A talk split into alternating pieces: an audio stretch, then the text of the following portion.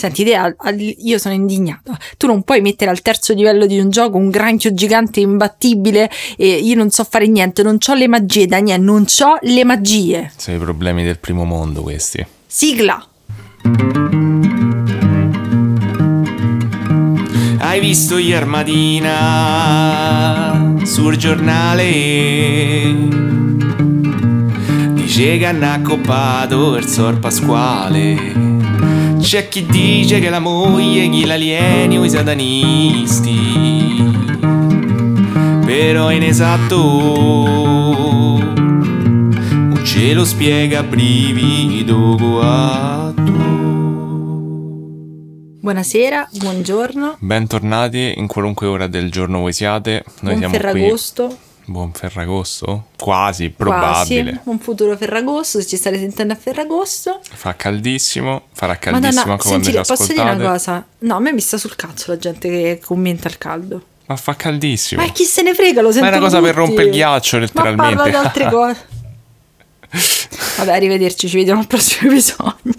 È una cosa che se dice, te dici No, fa caldo, piace, tutti- perché è un'esperienza che accomuna tutti, capito? Ma allora tutti male. lo sentono, non è per chi rimarcarlo. È perché dici, oh è vero, tutti capito, com- come quando dici stiamo tutti sotto la stessa luna, capito? Ste cazzate qua. Però Ho quelle... detto buonasera, siamo tutti sulla stessa, la stessa luna anche oggi, eh? Beh, allora non si può dire niente. Scusate, Giulia non vuole che si dica che fa caldo. Allora, diciamo che comunque sperimentiamo ognuno a modo nostro un clima. E Oh, questo ci, ci così va accomuna bene, comunque. In quanto esseri umani possediamo tutti il senso del calore o del freddo e questa cosa ci accomuna ovunque voi siate, in qualunque ora del giorno Vedi, voi è siate. comodo, è veloce, si dice in due minuti hai risolto il problema, non mi, non mi hai fatto arrabbiare. Comunque, benvenuti su Brivido Coatto, questo è il nostro podcast. Eh, brava, sì. Eh, continuo. Poi, vai, vai. Ok, questo è il nostro podcast dove parliamo. Io racconto ogni settimana a Daniele una storia, ogni settimana, ogni due, quando ci va, una storia true crime rigorosamente italiana. E io racconto a Giulia una storia paranormale, sempre rigorosamente italiana, perché siamo masochisti e quindi abbiamo detto facciamo sta cosa di fare tutti i casi italiani e poi adesso prima o poi ci troveremo in difficoltà, ma questo voi non lo sapete. Esatto, e poi comunque, cioè, Daniele ha detto paranormale, ma quando voi sentite paranormale sapete benissimo a cosa si riferisce.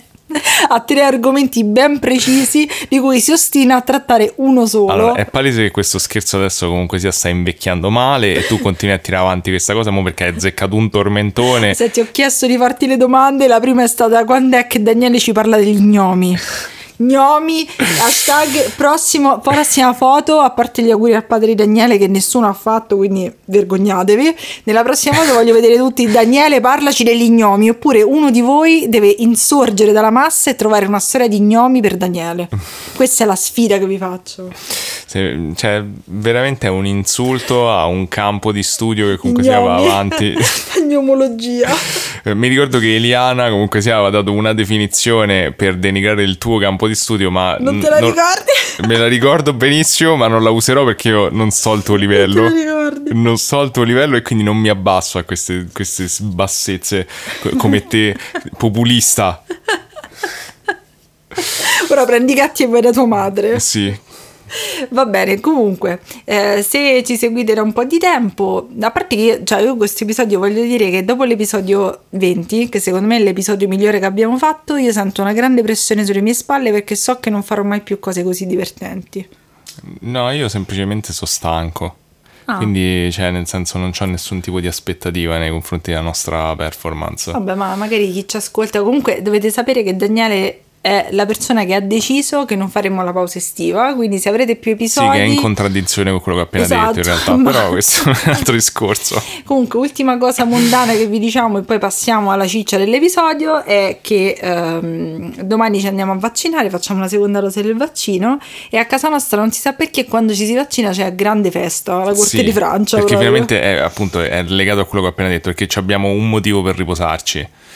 Quindi tutte le volte speriamo un po' che ci venga la febbre, È però poi vero. per ora non è mai successo. Poi io quando, quando ho la febbre è l'unica volta nell'anno in cui bevo l'aranciata, quindi ho comprato casse e casse di aranciata sperando che venga la febbre. Siamo prontissimi per domani e poi ci prenderà benissimo il 5G, avremo i raggi laser, immagino. Beh sì, genere. sicuramente, cioè, il governo potrà controllarci a distanza come delle marionette, eccetera. Ah, Vabbè, quello, quello è normale, quello era già messo in conto. Comunque, iniziamo l'episodio. Se ci seguite da un po', sapete che rispondiamo sempre alle domande. Io le ho comunicate precedentemente a Daniele. Non so se Daniele ricorda le domande. Assolutamente no, sto nel panico adesso. Benissimo. Allora, vabbè, la prima domanda più importante è quando un episodio sugli gnomi. Vedremo, vedremo. Potrebbe essere oggi come potrebbe essere un altro giorno. Invece, un'altra domanda, la domanda che ti faccio io è la domanda eh, più importante che tutta Italia si, si chiede: come prosegue la produzione del gelato? Si chiede Emma Virgola. Bellissima domanda, grazie Emma La Virgola. dovresti sapere questo, lo fai te. Questa la so e non vedevo l'ora di parlare ancora di gelato, soprattutto perché, anche se non si può di fa caldo. Non si dice! Comunque, eh, procede davvero bene, eh, cioè se fosse per me probabilmente farei gelato ogni giorno, che però capite che lo è poco fai? pratico. Anche per la nostra giorni. salute. Però ci vogliono due giorni a fare. No, dai, c'è una, una- una giornata, sì, eh, giusto la maturazione. Però eh, procede molto bene. Quest'anno mi sono concentrato in particolare sui sorbetti di frutta, che sono comunque tra i miei gusti preferiti, ma eh, non avevo mai avuto modo di approfondirne eh, il bilanciamento e penso che i miei gusti più riusciti sono stati limone, Limone e e, menta. limone e menta. E poi, beh, comunque gelato di pesca, sorbetto alla pesca molto buono. eh, poi che ho fatto? Hai fatto fragola, pesca. Ah, è fragola anche, sì, sorbetto alla Però il più fragola. buono di tutti era senza dubbio limone e menta. Eh sì, ma i sorbetti comunque alla frutta cioè, risentono molto la qualità della frutta. Purtroppo la pesca che avevamo era. Raga, è difficilissimo trovare pesche Mi buone. dispiace- Io potrei fare un, un episodio solo su questa cosa qui. Forse lo faremo. Forse poi ve la venderò come se fosse una cosa paranormale e poi capirete solo alla fine che era solo uno sprologo sulle pesche. È Però è difficilissimo. La, la pesca è il mio frutto preferito. Non mi allontanare dal microfono. È bello che, cioè, è come quando facevo degli sprologhi lunghissimi sulle sue speculazioni sulle fabbriche delle gocciole che ne cambiavano la qualità. Non so, non sono speculazioni, non sono cospirazioni, teorie di cospirazione, è tutto vero. Anzi, confermatelo per favore. Le gocciole hanno cambiato la qualità e c'è stato un periodo in cui un pacco sapeva tantissimo di cioccolato e un pacco non sapeva di niente. È palese, è palese. Ok. Che stavano testando ricette diverse. Si Vabbè, chiama i, i, pan, i pan di stelle sappiamo che fanno schifo. Cioè, i pan di stelle, cioè, tipo quelli di Natale fanno schifo rispetto ai pan di stelle normali. Quelli sono i pan di stelle di Quelli che appendi sull'albero fanno schifo rispetto ai pan di stelle normali. Non lo so, non ho mai appeso pan di stelle solo perché me li mangio. Non so te che ci fai, però. E io, essendo ricca ereditiera, io metto pan di stelle come decorazione perché ne ho troppi, capito?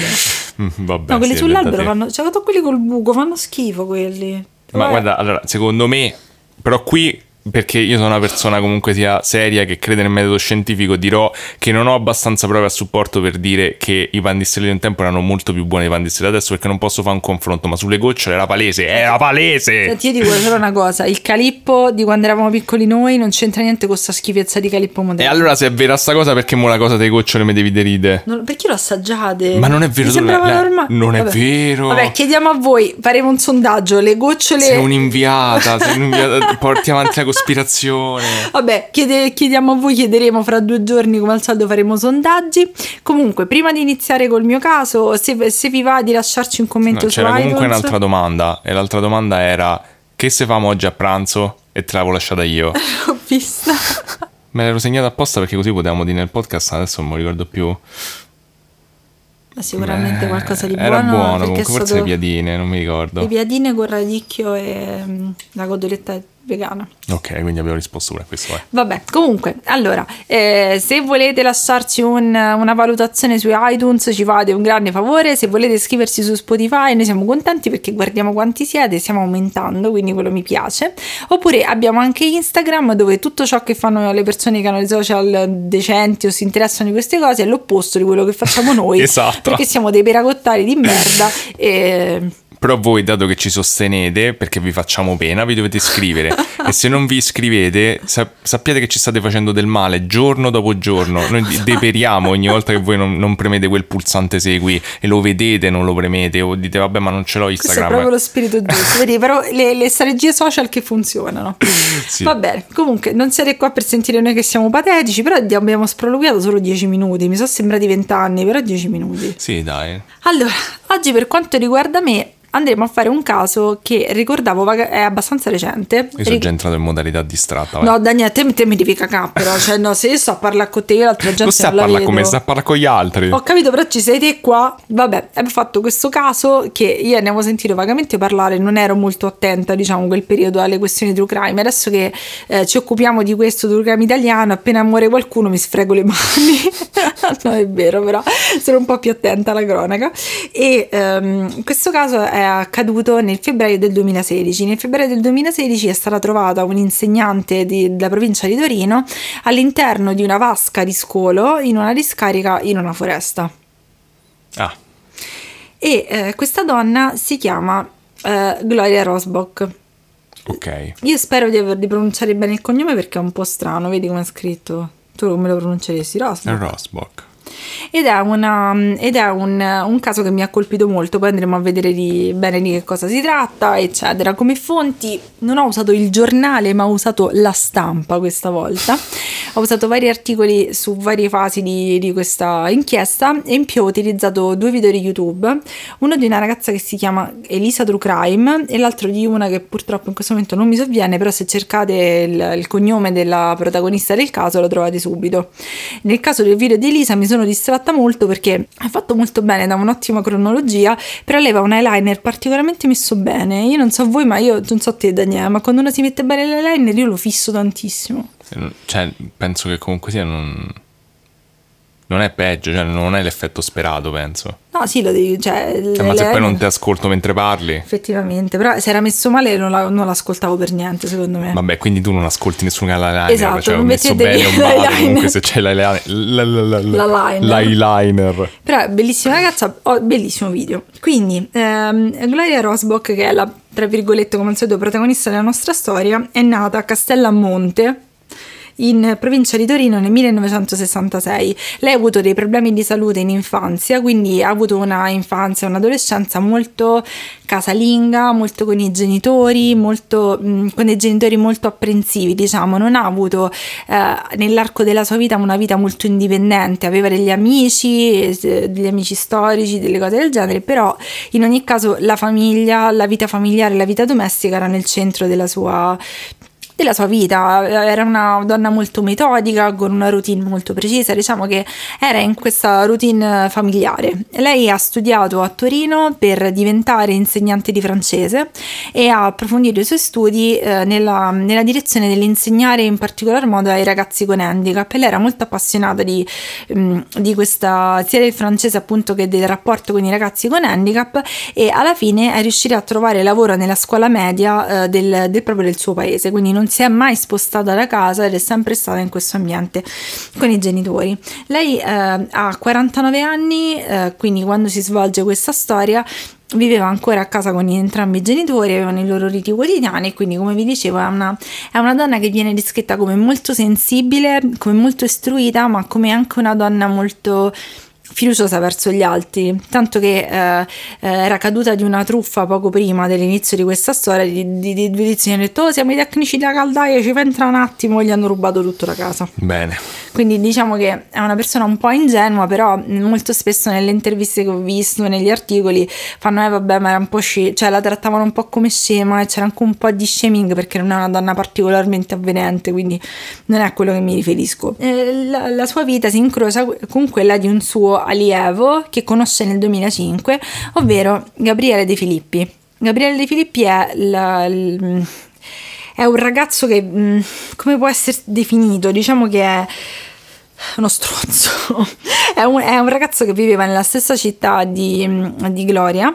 È un ragazzo che ha una famiglia di- con dei mezzi non troppo grandi, quindi una madre single che lavora per mantenere lui e suo fratello, che all'epoca del, del delitto aveva soltanto 13 anni, e ehm, ha una personalità particolare, ha sempre avuto problemi a scuola, è stato eh, dai 16 ai 18 anni in cura da uno psichiatra proprio perché aveva un carattere eh, indomabile, però viene anche definito un narcisista, un, un, un, con delle tendenze un po' sociopatiche, cioè non riusciva ad empatizzare con le altre persone e oltretutto eh, aveva molte, una presenza su internet fortissima.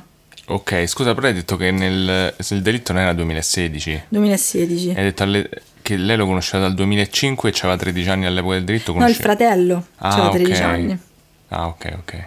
Non mi tornavano i tempi. Il fratello aveva 13 anni e lui, è, lui, ne aveva 22 se non sbaglio quando è successo il delitto, quindi c'è una, una differenza mm-hmm. di età la madre doveva mantenere entrambi. Ok. E lui aveva questo mito dell'essere ricco, famoso sui social. sui social e lui aveva ben 15 profili di Facebook attivi, SoundCloud, di tutto c'aveva questo, pure Spreaker aveva, di tutto c'aveva e su, ogni, su ognuno di questi profili questo ragazzo aveva una personalità e un aspetto completamente diverso. In alcuni profili era un ragazzo, in altri profili era una ragazza, cioè, mh, oppure aveva uno stile molto tipo calciatore truzzo e in altri invece era eh, tipo Jeffrey Star star, quindi capelli rosa, oppure era ragazzina scolaretta, c'era... Cioè Beh, faceva un imprenditore dei social, stava a provare varie strategie. No, ma proprio con nomi diversi. Adesso vi dico alcuni eh. dei nomi che lui aveva adottato. Gabriel Alexander Accardi, Gabriele Accardi, Gabriel Anderson, Gabriele Anderson Kennedy, Gabbo Anderson, Gabrielto Gabriel, Piero Tullio De Mauro, Robert Sciura, CB e PHMI. Ok. E eh, quindi vedendo, cioè io ho visto le foto dei, dei, vari profili e su ogni profilo sembrava una persona completamente diversa e mm, penso facesse catfishing oltretutto perché se c'erano tutti questi profili... Eh, eh, immagino.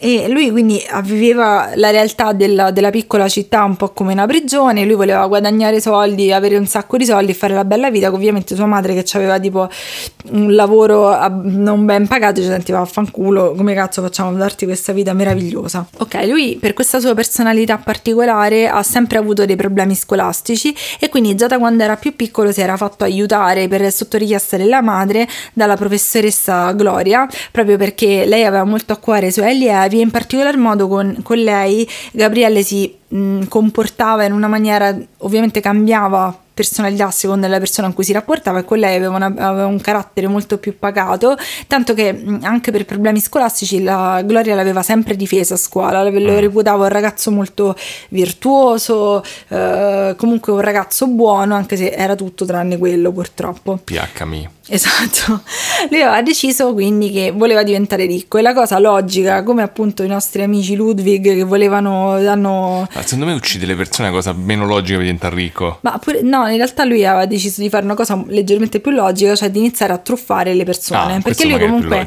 diciamo che aveva uno stile un po' tipo truzzo emo anni 2006 Mm. Però piaceva tantissimo, sembravano tutti, cioè tutti appena lo vedevano si innamoravano, quindi ha deciso di sfruttare il proprio aspetto fisico e il proprio, la propria tendenza di catfish per iniziare a sedurre e truffare persone. Quindi a seconda della persona o eh, li seduceva e li usava tipo bancomat oppure ogni volta pro, ehm, proponeva degli affari, degli investimenti. E, okay. Ma io dico, c'aveva... Tipo Sawyer all'osta. Sì, ma c'aveva tipo 17 anni, se un ragazzino di 17 anni mi dice mi dai 50.000 euro perché voglio aprire un hotel in Costa Azzurra, io ma faccio scusa, ma se catfishava magari si presentava come l'imprenditore no, ma anche No, questa, l'ha fatto davvero questa cosa, una persona che incontrava, di, cioè incontrava faccia a faccia, ma c'ha 17 anni, io dico vai a prendere i pastelli e vai a colorare in un angolo, cioè, e questa gli voleva pure darsi 50.000 euro, quindi diciamo che lui era, viene definito da tutti come molto seducente e un abile manipolatore lavoratore e eh, ha truffato uomini, donne e una delle costanti era sempre questa possibilità di investimento eh, negli hotel. Lui era fissato con questa cosa di aprirsi un hotel. Eh, continua la sua carriera scolastica perché Gloria, come ti avevo detto, è un insegnante delle medie. Lo so, guarda che ascolto. Sei sicuro? Certo. Va bene. è, mi fido, è un insegnante delle medie e lui comunque va avanti con i suoi studi, soltanto che per la sua personalità, per il fatto che comunque era sotto psicofarmici, ha avuto vari problemi eh, e il fatto che era un narcisista, quindi non accettava che nessuno dicesse cosa doveva fare, eccetera, viene espulso da scuola. Per questo motivo si trova in difficoltà e viene iscritto alla scuola privata e nonostante questo ehm, chiede aiuto di nuovo alla professoressa per eh, superare l'anno. Ma io dico, cioè almeno a Roma, cioè le scuole private qui non so come funziona nel resto d'Italia.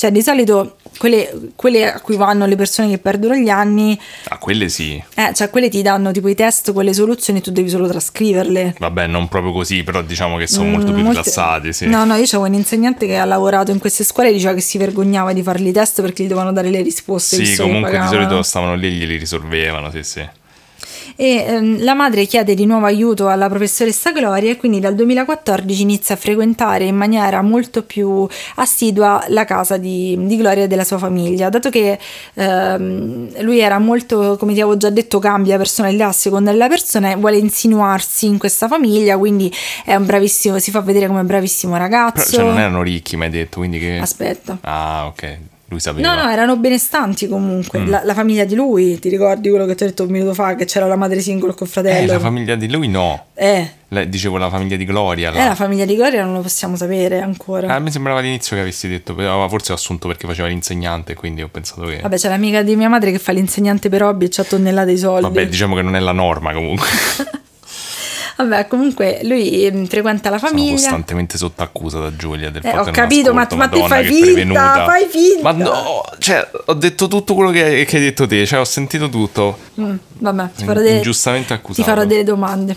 Comunque, lei, eh, stavo, vi stavo dicendo, lui aveva questo, questo, carattere, questo modo di fare che si adattava alle persone, quindi ha iniziato a eh, fare il bravo ragazzo, cambiare stile di vestire, modo di comportarsi proprio per sedurre la famiglia in un certo senso e oltretutto ha deciso di far diventare Gloria la sua prossima vittima proprio perché scopre che lei ha 187.000 euro in banca. Come fai a scoprirlo? Cioè, sei il gliela... suo studente gli dici, oh, ma. Eh no, ma perché. Facciamo era... un gioco, perché... tu mi dici quanto c'è in banca.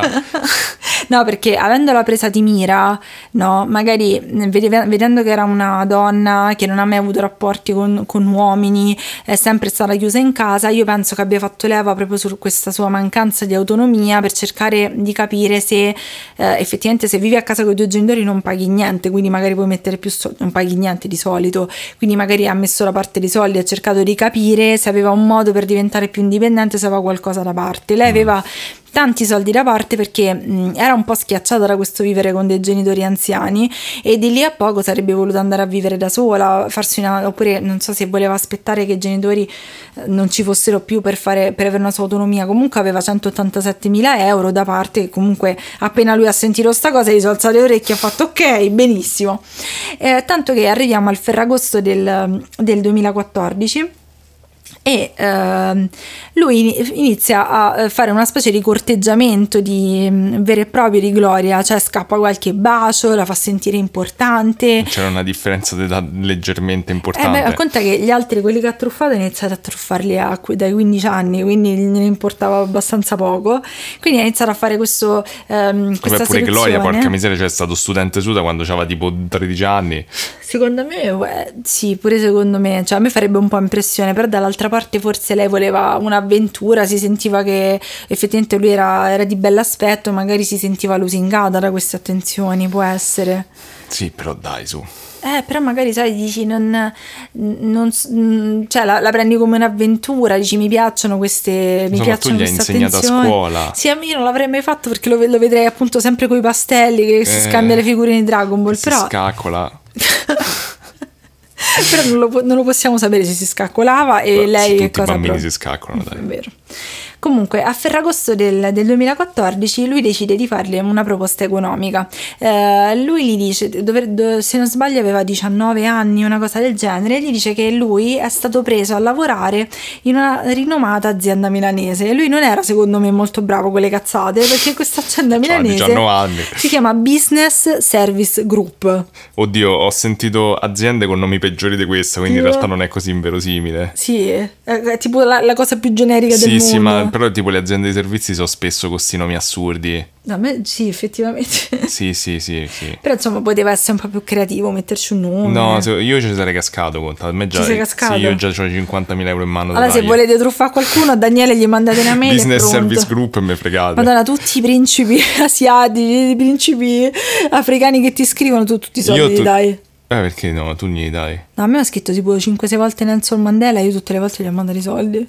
La No, moglie di ma ha Nelson scritto Mandela. pure a me. La moglie di Nelson Mandela, ti ha scritto? Eh, E hai dati pure te i soldi. ma perché ha scritto pure a te? Sì, sì, ha scritto pure a me. Ma siamo ricchi allora. Ma aspetta, ma forse perché sa che, c'è, che comunque stiamo insieme. Sì, sì, secondo me lei mi ha io, cioè, io non l'ho detto a cosa. nessuno perché ero convinto che fosse una cosa. Cioè, che non si A me mi aveva detto se poteva trasferire sul mio conto Eh, dei pure a me, soldi. pure Eh, a no, me. Noi, noi siamo, siamo. Cioè, vedrai che fra un po' frutterà tutto. Comunque, Ma ancora non sono arrivati. Io intanto gli ho dato i soldi che mi aveva chiesto. mi ha detto che poi ci mandava dell'oro. Sto aspettando, vediamo. Secondo me le poste italiane comunque sono lente. Eh sì, dai, secondo me perché siamo in Italia. Beh, Comunque, ehm, sì, tornando comunque Business al- Service Group, ma era un SRL e un SPA perché quello mi avrebbe convinto di più a Eh seconda no, de- gli hai detto proprio il nome così. della quindi. ragione sociale. Eh no, gli ha detto il nome così.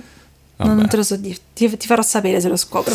Comunque lui gli dice guarda il Business Service Group eh, mi adora e gli fa vedere una mail scritta dal suo capo dove dice guarda da quando sei arrivato tu noi abbiamo quadruplicato il nostro, mm, mm, i nostri investimenti, sei un, con- un contabile fantastico. Secondo me lui non aveva tanto capito come funzionano le cose. Vabbè, evidentemente neanche lei. E lui ha fatto vedere a lei la mail, dice, vedi, mi, mi adorano, e ha detto il Business Service Group mi vuole mandare a lavorare eh, nella parte eh, settentrionale della Francia e in particolar modo in Costa Azzurra. Quindi ha detto, dato che io ti voglio vivere, gli mandava sti mail così, tu ti voglio vivere, ti voglio vivere. Come Max Pezzali. Esatto, il No, Max ti Pezzali, vivere, però. Max Pezzali lo può dire, in questo caso è disgustoso, cioè ti voglio vivere, voglio vivere questa storia, gli dice senti ma perché non vieni con me in veste di mia segretaria e però ovviamente se dobbiamo andare in Costa Azzurra cioè servono ci servono dei soldi no? Quindi non è Ma scusa, che... glielo pagavano sto viaggio in Costa No, Azzurra? no, eh, Business cioè, no, Group? no, lo mandava, però lì Ah, doveva, doveva rifarsi una vita, quindi detto vieni pure tu, Ok. tu mi dai questi 187 mila euro e, e poi lì noi... ci Ammazza che c'è 187.000 euro per trasferirsi in Costa Azzurra. Sì, ma e poi cioè, non ho capito perché si fa anche riferimento a un investimento in un hotel. Non so se gli ha detto ci trasferiamo in Costa Azzurra per il Business Service Group E poi apriamo un hotel." Apriamo un hotel. Però lei si è fatta intortare, lui se l'è lavorata, ma proprio bene, bene, nel senso che ha mandato messaggi, ha fatto telefonate, eh, tanto che la madre di lei gli ha detto: Senti, ma cioè, se vuoi investire questi soldi per andare in Costa Azzurra, magari non investire proprio ogni euro che c'hai in banca. Eh, non mi sembra una cattiva- Eh, la madre diceva ragione, dammi, consiglio." dagli un po', però dice che lui era super, super, super ehm, convincente. Tanto che lei... Che la madre ha detto se ce ne metto altri 50.000 sopra io. Esatto, dato che da, da Ferragosto si arriva al febbraio dell'anno successivo e lei alla fine decide di eh, capitolare, cioè decide di dargli i soldi. Beh, non mi sembra abbia fatto tutta sta resistenza.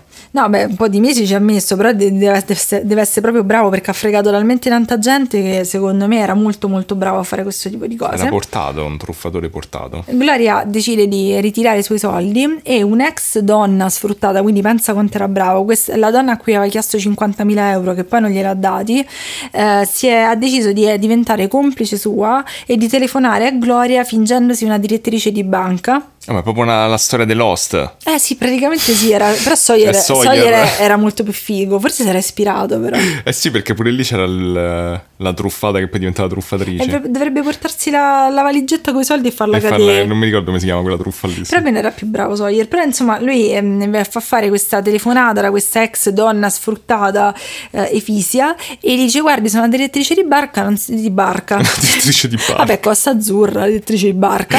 Non si preoccupi perché i suoi soldi se li stiamo trasferendo, non c'è problema.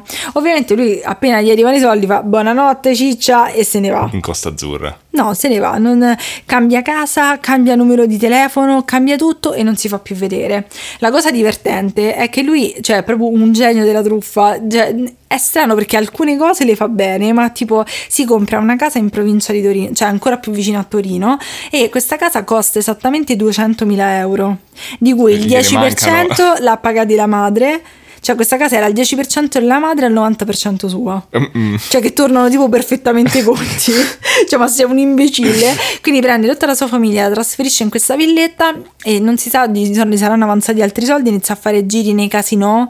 Cioè si fa una fidanzata della sua età che però porta costantemente al casino. Cioè io mi sarei rotto i coglioni a 18 anni al casino. Però scusa, se lui effettivamente aveva quest'idea della bella vita, forse per lui era il casino, la bella Ma che vita. tristezza, cioè boh. Beh, tipo sei ricco, dice, così tanti soldi vado al casino. Vabbè, Secondo me i ricchi non vanno al casino, però...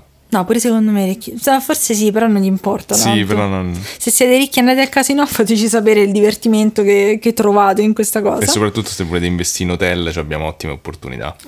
fantastiche, un, un hotel qui sotto, guarda. E vabbè, comunque, a settembre del, ehm, del 2016 eh, Gloria si rende conto che questo si è dato, cioè questo non gli risponde più al telefono, è andata a casa sua, c'erano le sbarre alle finestre, dice, "Mm, secondo me mi ha, mi ha fregato. Lei era molto ehm, imbarazzata di essersi fatta fregare. Come queste- tutti quelli che si fanno fregare. sì, tanto che alle sue amiche storiche aveva detto di avergli dato soltanto 20.000 euro e non 187.000 euro. Anche noi quando siamo stati fregati dalla ACEA Società Energia ci siamo sentiti molto truffati. Che cioè molto, molto ci siamo vergognati. Ci siamo vergognati molto, è vero, però siamo riusciti a risolvere, dai. Sì, sì, però ti dici cazzo mi sono fatto fregare. Eh, È vero. È così. Eh, ho capito, però noi ne abbiamo dato immune. 100.000 euro. No, avevamo solo cambiato No, però- fornitore però di almeno, servizi. almeno nel caso della, de- della moglie di Coso, cioè, non è una truffa. Quale? Di quelli che ci hanno scritto le mail per tenergli l'oro. Perché dovrebbe- quella che c'entra? No, quella non è una truffa. Ma dici la cosa sempre Se non possiamo di questa opportunità la moglie di Mandela. Eh, la la moglie di Mandela. È vera quella. Eh, quella è vera, adesso c'è una truffa, questa è vera. Eh sì che è vero. Ah, vabbè, non ho capito perché l'hai accumulata. sta No, no, cosa. scusate, vado avanti. No, mi cioè, sta a far me- preoccupare io mi ha dato dei soldi comunque. Eh, Io, io per adesso un po' gliel'ho mandati sospettando loro, poi ne Eh, mando altri. No, mi sembrava legittimo. Vabbè, comunque, a parte i nostri investimenti molto intelligenti, eh, lei a un certo punto si rende conto che questo gli ha fregato i soldi e si sta a fare la bella vita con i soldi suoi. Cioè, lui è proprio sparito dalla faccia della terra per lei e quindi decide di eh, querelarlo.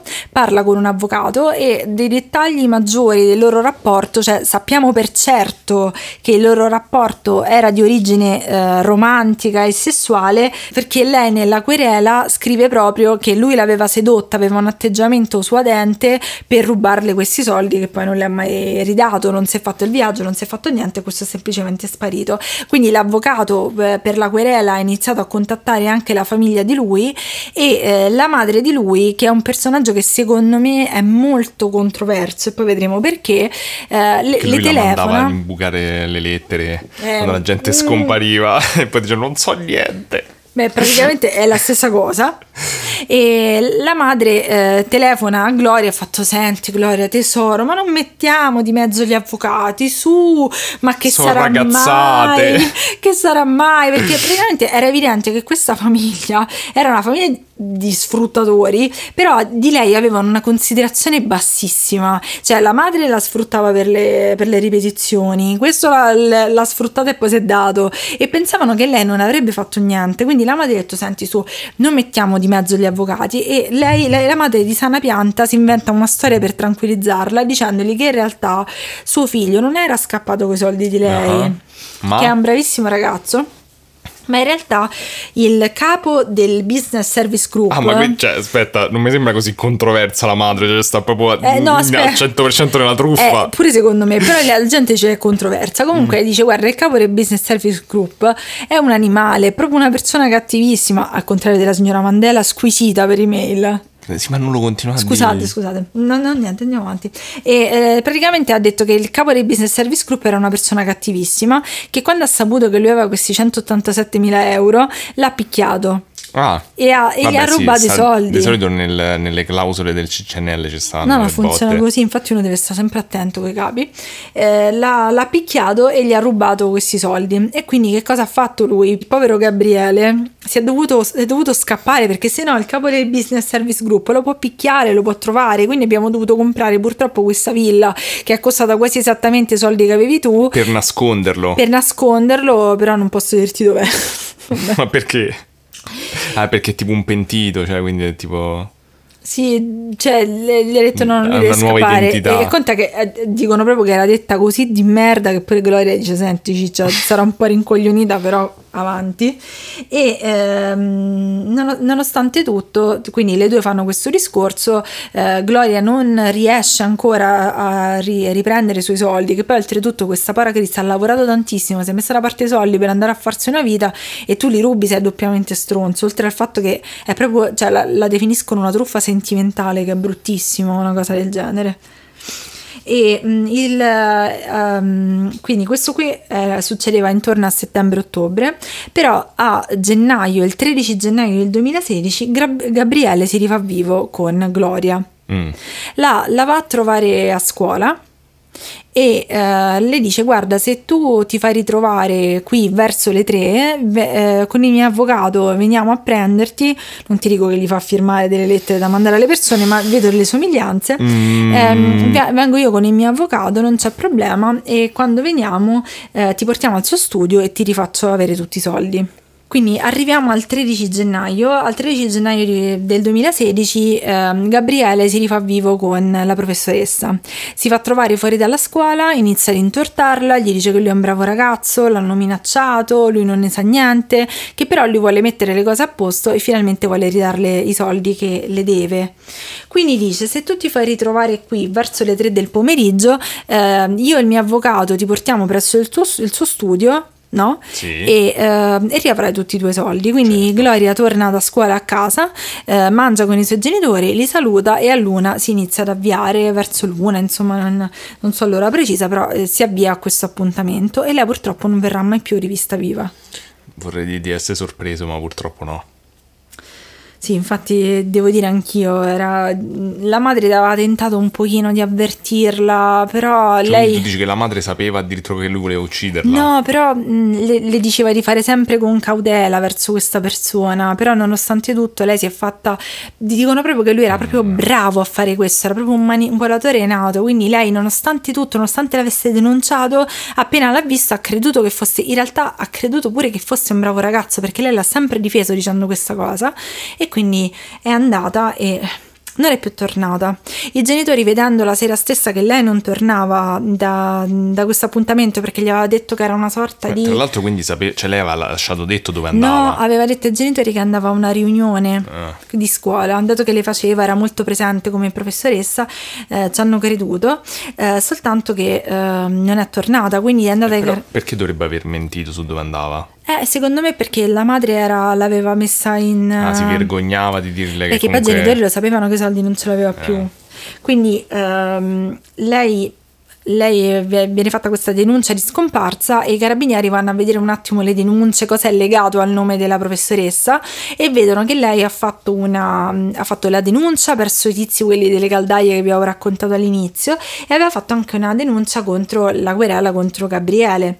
Quindi il 15 gennaio loro prendono e lo interrogano e lui fa Madonna, cioè fa proprio la solita cosa da ma- manipolatore narcisista. Dice, oddio, eh, allora la professoressa aveva questi soldi in banca, li ha, li ha presi tutti per se stessa e poi non so perché abbiamo avuto una relazione molto breve ma niente di importante, poi ha iniziato ad accusare me di averli rubati. Io non c'entro assolutamente niente, nonostante la mia casa costi Mi sono appena esattamente... comprato una casa con quei No, soldi. no, non c'entra niente, nonostante la mia casa costi esattamente quella cifra e, e lei è- per me era una matta, mm, vabbè, e quindi non ho più avuto rapporti con lei e il giorno del suo omicidio io sono stata a casa con mia madre e con mio fratello e la madre conferma l'alibi. Mm, Stronza. sempre... No, no, ci stanno de- dei dubbi ed è controverso il rapporto, vabbè. A, a questo punto i carabinieri fanno se ciccio, Mhm. certo, certo. Quindi controllano la questione della casa, vedono quanto vale la casa, fa... "Mm". Quando proprio gli sono stati rubati i soldi, te sei comprato la casa, ciccio. E poi eh, recuperano i tabulati telefonici e eh, controllano la questione di dove erano state ehm, agganciate le celle telefoniche. Quindi eh, tramite questa, eh, questa analisi riescono a capire meglio la dinamica possibile di, quel- di quella giornata. Sì, per sapere dove è andata lei. Per prima cosa vedono che eh, Gabriele tutta quella giornata fino alle 10 di sera circa, quindi fino alla sera tardi, ha avuto il telefono spento. Mm. Mm, strano, cioè uno che sta al telefono cioè, con Facebook, con mille cose costantemente, è strano che aveva il telefono spento e vede che la madre, adesso c'è il nome più bello che ti avevo detto che sarebbe stato in questo episodio, Ok. ha chiamato un certo Roberto Obert. No, no, dai, non è Si chiama possibile. Roberto Obert. No. È bellissimo, è una persona vera. Si chiama Roberto Obert. Eh, lo sa Daniele. Cioè, è quasi Roberto al contrario. Sì, manca solo una lettera, l'ho guardato tutto oggi pensando a sta cosa. Vabbè, È lei, stupendo. la- eh, chi è questo Roberto Obert? Roberto Obert è un, eh, un collega della madre di, di Gabriele, ha, ha 56 anni se non sbaglio, forse 54 quando è successo tutto il casino, e ehm, lui è un collega omosessuale della madre di Gabriele. La cosa strana è che vedono, si interessano a questo Roberto Obert perché vedono che lui ha suo nome intestati due numeri di telefono e che il giorno del- del- dell'omicidio, della scomparsa della professoressa, questi telefoni si chiamavano costantemente tra di loro, quindi o era matto e ventriloquo e alla fine vanno, capito? Fanno, "Oh, Roberto, bene, Umberto. vuoi investire in oro? Oh, scusa Daniele, continua a farlo. Vabbè, quindi dicono, vabbè, mi sembra, cioè, questo che è matto, che si telefona giorno e notte da solo, e alla fine cercano di ricostruire un pochino la questione e capiscono che dal 2013 questo secondo numero di Obert veniva usato da Gabriele. Perché veniva usato da Gabriele? Perché sembra che lui conoscesse la famiglia da quando Gabriele aveva 14-15 anni, pure lui, Daniele purtroppo. No. Sì, e lui è stato sedotto da Gabriele in, ehm, senza che il suo compagno lo sapesse, è stato sedotto ed è stato usato tipo bancomat. Madonna. E eh, tanto che a un certo punto anche a lui ha chiesto sti cazzo di 200.000 euro, ma ha fissato con sta cifra, cioè vuole... Forse la casa già, già aveva puntato la casa che C'ha voleva. bisogno di un tornitore pure lui. Gli ha detto: Senti, dammi sti soldi. Lui ha fatto: Guarda, sono benestante, ma sto, cioè, sti cazzi che ti do 200.000 euro così. E ehm, questo, questo Roberto dice che aveva una relazione di tipo sessuale con eh, Gabriele, che aveva questa sessualità molto mutevole, sembra, e che loro passavano le loro serate come tutti, come io e te, andare ai parchetti e cercare una terza persona per fare delle cose a tre. Eh, quindi questo Roberto era lo sugar daddy praticamente del nostro Gabriele quando Gabriele gli ha detto "Te- ma mi puoi dare 200.000 euro per l'hotel in Costa Azzurra lui gli ha fatto senti col cazzo e, gli- e, e Gabriele ha fatto ciao ci vediamo domani ed è sparito per anni e anni fino a che a un certo punto l'ha rincontrato a Ha gennaio detto che mi dai il cellulare tuo? e ha detto guarda c'ho una vita orribile in questo periodo Robè- Roberto signor Robert, Robert, Roberto Obert. Poveraccio. È tipo, com'era? Oddio, com'è quello là? Quello de- che stava sulla Rai. Timperio Timperi, poverino. Che era, no, era Tiberio Timperi, Timperi, sì. poverino. Vabbè, comunque in ogni caso gli dice, senti Robè, io ho una vita di merda perché c'è sta vecchia che è ossessionata da me. Eh, dice che gli ho rubato i soldi, io ti pare, cioè con sto visetto. Io che, che ho Eh. chiesto, cioè dice che gli ho rubato la stessa cifra che ho chiesto a te e che tu non no, mi hai io dato. non lo farei mai per lo stesso hotel, nello stesso posto, non lo farei mai. Quindi io devo, devo liberarmene. E Roberto fa, "Ah, secondo me era un grande scherzone. Ah, Robè, ma che cazzo dici? Cioè, gli è andato lì e ha fatto, io devo liberarmi di questa. Mi viene a dare una mano. Gli Mi ha fatto LOL. Non c'è problema. Ha fatto, eh, eh, Carabinieri ha fatto, ma io pensavo fosse... un- Wink. eh, ma ha fatto, io pensavo fosse uno scherzo, ma che scherzi di merda vi fate?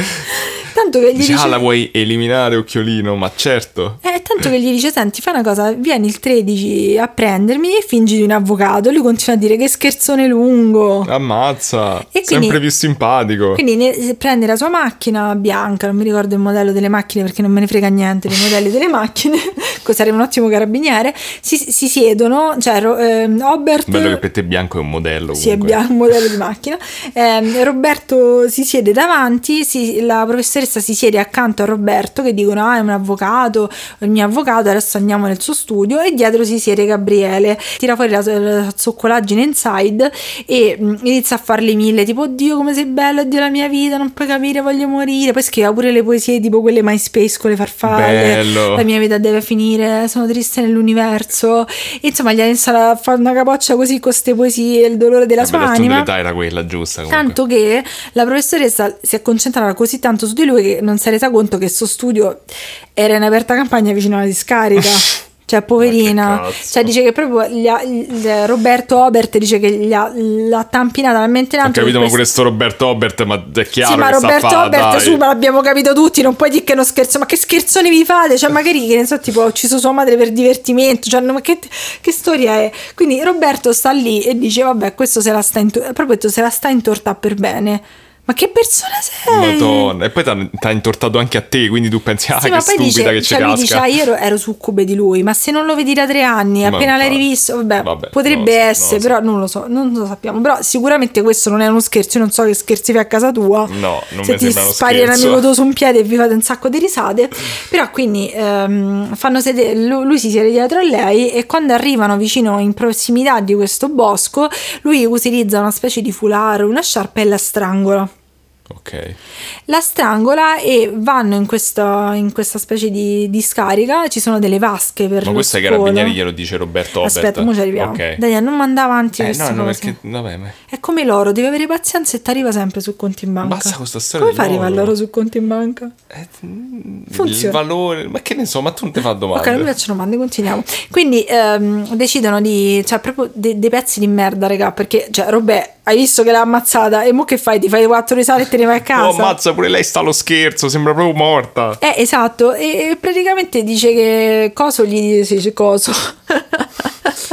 Come si chiama? Gabriele. Gabriele, oggi non mi ricordo Poi, poi dice a me che non ascolto, manco quello che dice lei Non me lo ascolta. ricordo. Ma, ma ieri che ci ho messo tre quarti d'ora per ricordarmi come si chiamava il radicchio. Vabbè, in ogni caso, Gabriele gli ha detto: Senti, mo noi la spogliamo tutti, tutta, ci, ci freghiamo i gioielli e la lanciamo dentro una di queste vasche. Vedrai che tipo eh, tempo un quarto d'ora questa si ricompone e andiamo avanti con la nostra vita. Meno male che sono ignorante di Eh, decomposizione male, di infatti.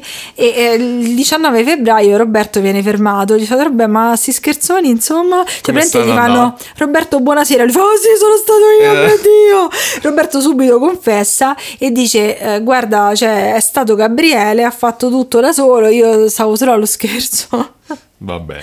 e, ehm, e indica dove trovare il corpo della professoressa. Quindi eh, il 19 febbraio, quindi un mese dopo, la ritrovano e questi sono dei coglioni perché lei era perfettamente conservata, lo trovano subito il cadavere, eh, vedono che è stata strangolata. A questo punto Obert e Gabriele vengono arrestati eh, e iniziano a buttare cacca l'uno sull'altro, tanto che Gabriele è totalmente delusional perché inizia a dire alla, alla polizia ma perché mi state trattenendo? Non capisco perché, non ho fatto niente, tipo, sì, eh, tipo, proprio cioè, oltraggiato dal fatto che era stato arrestato, cioè ma te stai proprio fuori? Quell'altro stava, forse stava ancora a ridere quando l'hanno arrestato. Eh, detto, ma, ma non ho capito lo scherzo. grandi scherzoni e, e in tutta questa cosa secondo me in, ma- in maniera totalmente legittima arrestano pure la madre Eh, pure secondo me. perché la cosa assurda è che la madre è stata sputtanata nel suo alibi, cioè lei ha detto io sono stata tutto il giorno in ospedale a lavorare, no? Eh. Che lei lavorava all'ospedale, Eh, però il, il figlio minorenne, il figlio più piccolo, ha sbugiardato sia lei che il fratello perché dai tabulati telefonici hanno visto che sto bambino si è attaccato al telefono tutto il pomeriggio per chiamare la madre e il fratello, a meno che non sei psicopatico e vi telefonate da una stanza all'altra della, vos- della vostra villa da 200.000 euro, vuol dire che non erano a casa. Aspetta, però la madre non aveva detto che Sì, sì, stava la in- madre, la, madre, la madre ha detto che stava a casa, con, scusa, la madre ha detto che stava In in, ospedale. in ospedale. Quindi ci e però che il fratello ha detto che stava dentro casa. Ah, ok. Quindi capito, li ha sbugiardati in un certo senso. Ok, Aspetta, la madre ha- confermato che il fratello stava dentro casa, questo è il problema. Sì, esatto. E quindi ha sbugiardato tutte e due. Esatto, ok, ok. esatto, quindi gli ha fatto cadere l'alibi ad entrambi perché lei non era in ospedale, lui eh, insomma si è capito che c'era qualcosa di strano e oltretutto sembra che lei, a parte mettersi d'accordo con Obert per il grande scherzone, ha pure accompagnato il figlio da Obert E Giustamente questo non c'ha manca la patente, c'aveva 19 anni. Eh, e quindi la... No, qui ne aveva 22, Mm. però comunque l'ha accompagnato perché se uno vuole fare il concello non, non alza il sedere. Però il fatto è che eh, cioè, lei inizia a piangere e dire no ragazzi voi non potete capire, mio figlio è un mostro, mio figlio Eh. mi picchia, mio figlio mi obbliga, però alla fine scavando un Mo po'... pure nel- lei. Eh, poi scavando un po' nel passato, cioè... Si diceva addirittura, secondo alcune teorie, che aveva organizzato tutto la madre. Mm. Però, stando insomma al suo passato, pure lei non era proprio una santa, nel senso il modo di trattare gli uomini col banco, ma lui l'ha preso un po' Mm. dalla madre. E comunque la madre, come fai a non sapere tutto? Cioè, tuo figlio ti arriva senza motivo, tu lo sai che quella è un'analfabeta di merda con 200.000 euro, così dicendo, ah, me l'ha dato il business group. Cioè, lo sai, ti compri una villa. Diciamo come minimo, magari non sapevi fino a che punto, ma due Ho domande capito, te le fai. Sì, ma cioè, questa l'ha portata tutta la sua infanzia dei psicologi. Gli hanno detto: Guardi, signora, questo è un pezzo di merda patologico. Cioè, proprio così gli hanno detto. Su- una, una malattia, la psicosi, Mi pezzo di dispiace merda. dirglielo, è un pezzo di merda patologico. oddio, no, no. Ma c'è una cura, no? No, purtroppo no. Cioè, e poi cioè, ah, inganna, poi lo trovi travestito da donna, lo trovi in questo modo, lo trovi pettinato diverso, cioè vedi tutte le sue personalità. Cioè, ste cose, cioè, un po' te ne rendi conto che questo è un po' un fregarolo, un po' un catfishone, capito? Comunque era, Tutti stanno guarda, sul DSM, però a fregarolo parte- e catfishone. Esatto, a parte... Però a parte il fatto che comunque era molto druzzo il suo abbigliamento, vestire da donna era davvero carino. Mm. Be- be- Bello, bello. E vabbè, comunque, a parte le, le mie apprezzamenti sul, sul suo attire, eh, comunque arriviamo al processo e subito Gabriele ha fatto no, io sono infermità mentale, io non sapevo che facevo mentre rubavo i soldi, mi compravo la casa e aprivo gli hotel. Facevo il rogito. E la gente gli ha fatto, senti, guarda, ma che cazzo dici? 30 anni di carcere. Oh, Robert ha quindi una volta fatto... tanto un 30 anni di carcere. Robert ha fatto, ma era uno scherzone. Robert, 18, 18 anni e 9 mesi di carcere. Oh, mazza, qui ci sono andati pesanti rispetto alle altre storie. la madre ha fatto, eh, ma lui è cattivo, mi mirava, va bene signora, non fa niente. Ma come? La madre non gli hanno fatto niente, niente, non gli hanno fatto sta maledetta. dettaglio, però mi sembra veramente No, assurdo. raga, cioè tutte quelle che ho visto non facevano altro che accusare la madre cioè, di essere la mente, di aver fatto le peggio. Oh, signora, lei non mm, se, mi- se ci sta ascoltando, sono sicura che ci sta ascoltando. Lei non poteva non saperlo, dai. Ma, ma, ma, ma come se mia madre gli vado e gli regalo la Rolls, la Rolls Royce. La Rolls Royce. Esatto. Capitano Rolex. divento capitano di barca e a quel punto le posso finalmente comprare il Rolex. E dice, vabbè Giulia, bene. Ho detto, ma i legami con la mamma? No, no, no, io ho tutti i soldi miei. Quindi nel- recentemente nel 2019 hanno... Nel frattempo eh, probabilmente potete sentire che come sapete sotto casa nostra ci sta il, il locale malfamato che adesso stanno, fa- stanno fatto- facendo il soundcheck. Ieri sera hanno fatto Balera Core. Beh, hanno fatto Balera Core, Balera. Core. Vabbè, comunque nel dicembre del 2019 hanno, confer- hanno fatto ricorso, ma hanno confermato tutte le sentenze. Come fai? Cioè, davvero, siete proprio. Cioè, mi dispiace, raga. Cioè, raramente quelle persone del merda siete peggio della Cianciulli quasi. Eh, beh, Perché- oddio. Oddio, no, non è vero. La Cianciulli aveva entrambi il fatto Non so che se era. si può confrontare chi è peggio, però. almeno la Cianciulli faceva matchmaking, trovava lavoro. Questo invece aveva delle offerte un po' lausi, sempre sto cazzo di in Costa Azzurra. Sì, il, il, Torino Service, là com'era? Sì, però il Business Group- Service Group. Sì, ma poi la cosa assurda è che vedendo le foto di adesso, lui è ancora una persona diversa, cioè il look da bravo ragazzo, cioè se vedete fa troppa impressione quanto sia calcolatrice questa persona, perché ora che è in prigione ha un look tutto rifinito, tutto da bravo ragazzo, tutto con le camicette, con i bottoncini, la costa, tutto carino e oltretutto ha- questo non smette di rompere i coglioni dalla prigione perché non fa altro che far parlare di sé dicendo io voglio fare i miei studi perché io ne ho diritto, perché in questo modo onorerò la memoria della professoressa. Ma che cazzo, Cioè, ma questo- sei merda! Ma sei una merda allucinante! Ma quanto fai schifo, cazzo! Cioè, scusate, però, cioè, questo qua ha detto che praticamente davanti ai genitori di lei ha detto: Ah, io voglio morire, voglio morire per quello che ho fatto. E poi ha detto: Io ho diritto ad avere dei permessi speciali per studiare perché io uscito da qui voglio lavorare. Prima cosa, in bocca al lupo a chi ti assume il business, business service, group, group. sicuramente. Beh, infatti lo chiamerei proprio così. Però faceva: "Ah, Io ho diritto perché io sono un bravo ragazzo, ho bisogno di redimermi. Aspettate, che ho fatto uno screen cap. Se in caso se ce l'ho, te lo leggo perché c'è la faccia come il culo questa persona. Studiare è un modo per chiedere scuse ai genitori della professoressa Rosbach. Da quando sono in carcere sono una persona diversa, abbandonati i personaggi che recitavo prima, ma tutti i giorni faccio i conti con la mia coscienza, riesco a iscrivermi a scienze politiche e laurearmi. Effettivamente sarebbe un politico da paura. In effetti. Per un giorno vorrei lavorare e ricominciare una nuova vita, ma vaffanculo. E eh, adesso l'ultima notizia che ho è che lui ha avuto il Covid, quindi è uscito eh, e la madre gli ha fornito un appartamento dove fare lockdown, no lockdown, Mm, la, la, la quarantena. la quarantena, quindi dove l'ha preso, cioè la madre è libera, la madre non gli frega niente, quella va. Eh, Scusa, la- perché non, non fanno la quarantena in, in carcere? Non lo so come, perché ho visto pure che eh, Vanna Macchia ha avuto il Covid, un sacco di altra Eh, in gente carcere in è stato un carcere è casino. problematico, però lui l'hanno fatto uscire per un periodo, però ovviamente lui magari si era casato, però poi è tornato in carcere, quindi questa è la fine, è una storia di persone di merda, Eh, se volete sentire la versione senza una persona che spara parolacce per tre quarti d'ora, pensando a quanto tutti fanno schifo, i video su YouTube che vi ho consigliato sono molto più carini e coccolosi. Va bene.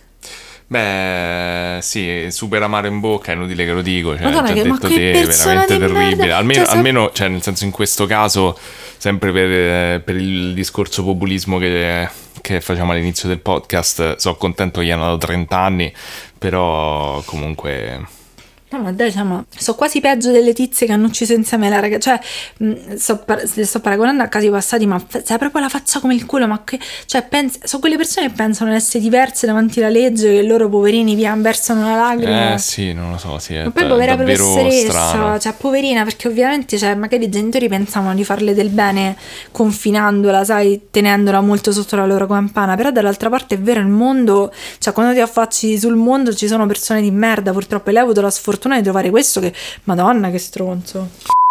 Vabbè, nel frattempo ci siamo dovuti interrompere perché il soundcheck era diventato super molesto e ci siamo fatti l'aperitivo aristocratico col mignolo alzato. Con i soldi dell'oro ci siamo presi un buonissimo crodino perché il, il supermercato, quello aperto 24 ore che abbiamo qui sotto, solo con i soldi dell'oro si può comprare. Nel frattempo i gatti sono svenuti.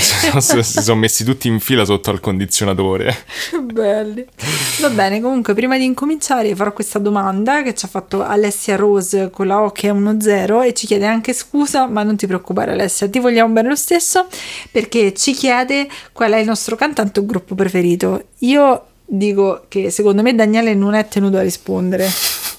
Allora, a me dispiace tantissimo perché cioè, è una domanda più che legittima e tra l'altro mi piacerebbe moltissimo parlare di musica, però è la, cioè, la peggiore domanda a cui io possa rispondere, Allora, non sono proprio capace. ca- cambiamola per te, dato che tu vai molto a periodi. Qual è il, il- il gruppo, il cantante che ascolti più volentieri in questo periodo? Ecco. Sì, cioè, cioè, in realtà non è solo che vado a periodi, ma so veramente strano Sì, e superstizioso anche. No, no, beh, non superstizioso, però nel senso un- sono estremamente geloso delle cose che ascolto. Quindi pa- parlare dei, dei gruppi che per me sono più importanti Mm. mi, mi crea una violenza.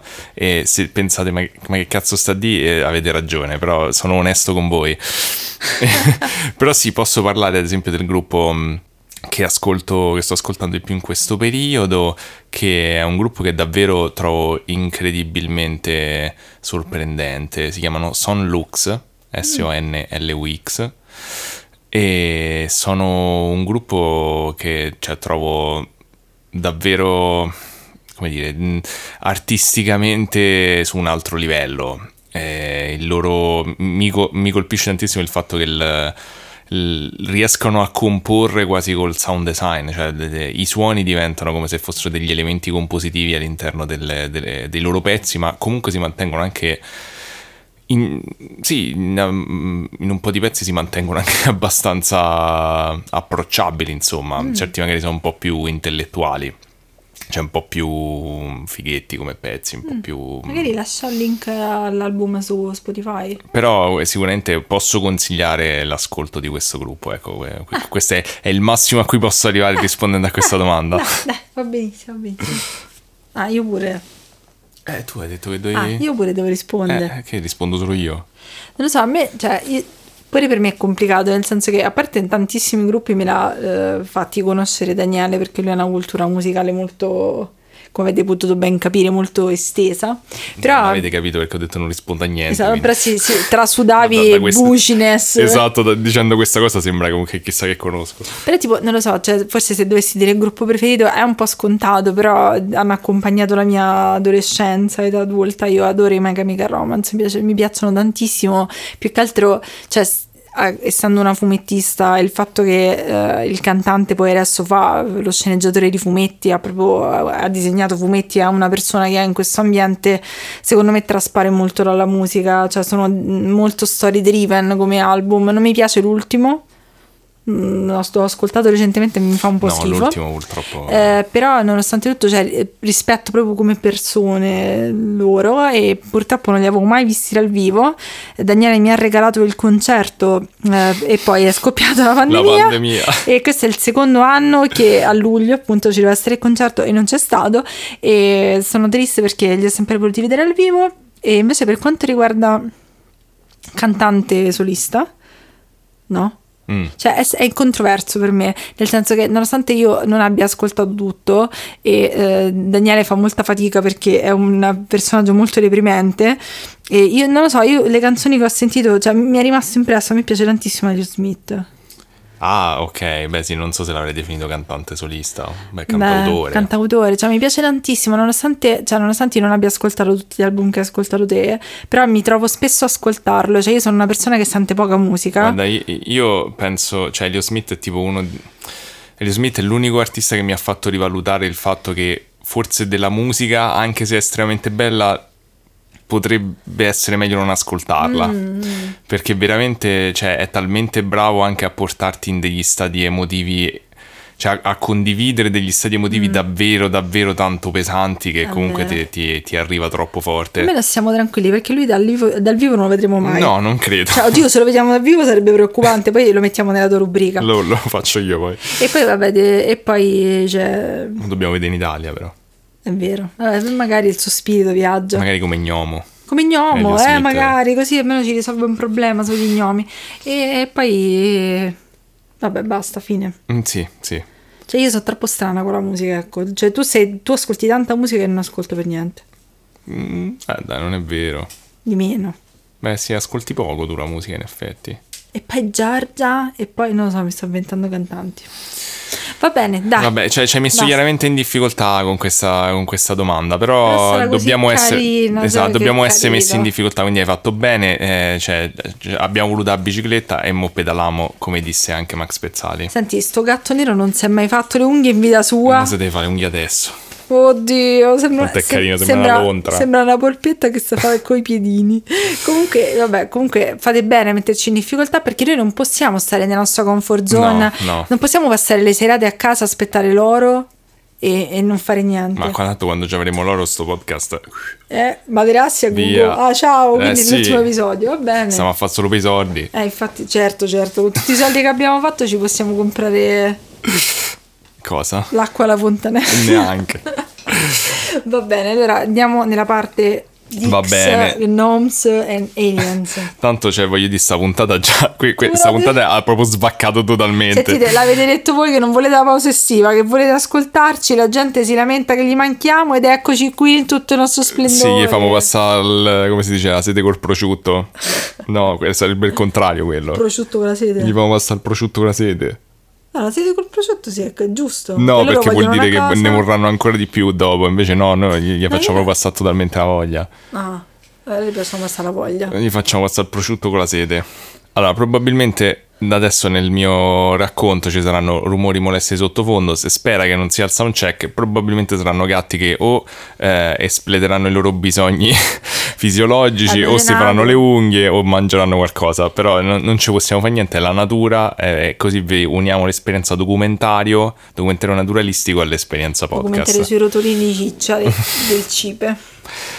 Allora, mm, Dimmi, visto che comunque sia... eh, vabbè, tra l'altro questo è quello di cui vado a parlare oggi è un altro di quei temi che so partito, ho detto mo famo in 5 minuti e poi mi sono reso conto che in realtà ah, cioè, non, non esiste, ho capito adesso, non esiste un tema semplice, probabilmente perché io non sono in grado di fare un te tema semplice. Daniele. Esatto, quindi capirai, visto che già è un'ora e passa, questo sarà tipo due ore questo Ma episodio. no, ma tu devi, cioè, tu devi farle rimanere gli ascoltatori, non li devi mandare via.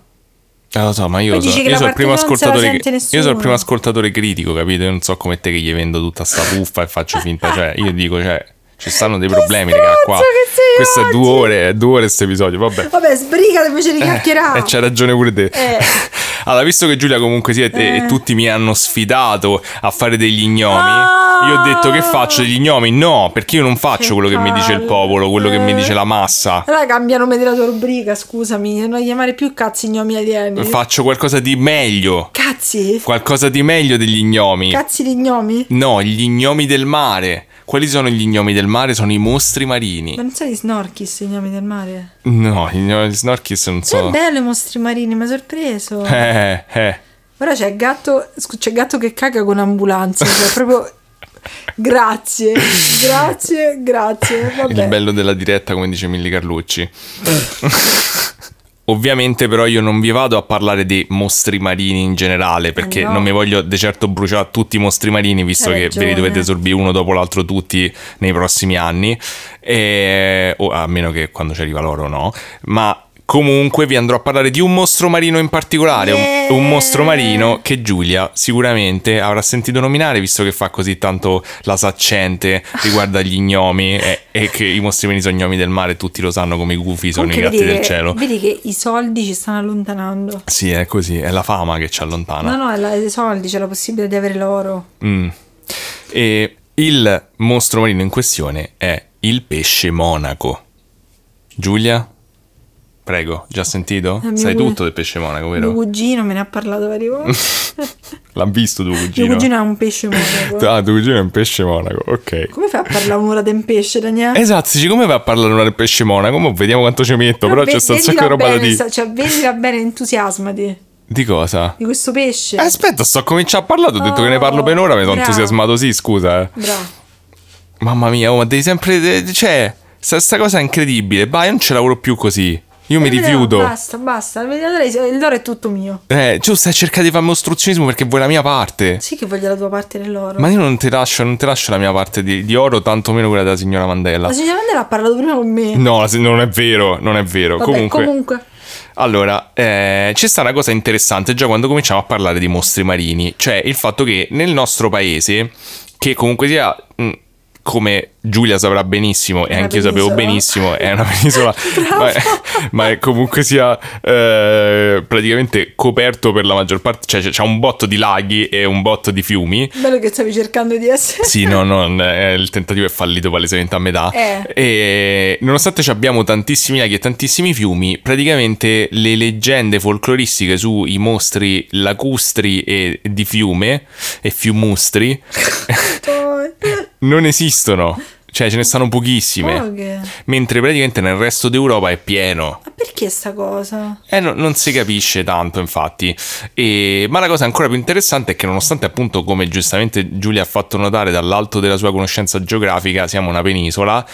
Comunque stanno pochi, pochi mostri marini. Te mi aspettava pesanti le mappe di un tempo che c'era tutto Eh, circondato mo- delle eh, piovre. di- No, ah. invece praticamente ci sta addirittura un... eh, ho visto un trattato, eh, uno dei trattati più famosi, insomma, sul, sul folklore dei mostri lacustri in Europa, e- eh, mi sembra in Europa, non so se nel mondo, ma comunque insomma l'Italia non viene proprio neanche calcolata, cioè non c'è. Eh, mo mi offendo. Eh, perché non ce l'avevamo, non- gli italiani eh, non... Sì, li sono magnati, che ne so. Esatto, ma questa cosa però ha un'eccezione importante che è quella del pesce monaco. Ah, meno male. Perché è, perché è cristiano, cioè abbiamo il papa. Eh, non è più complicata di così.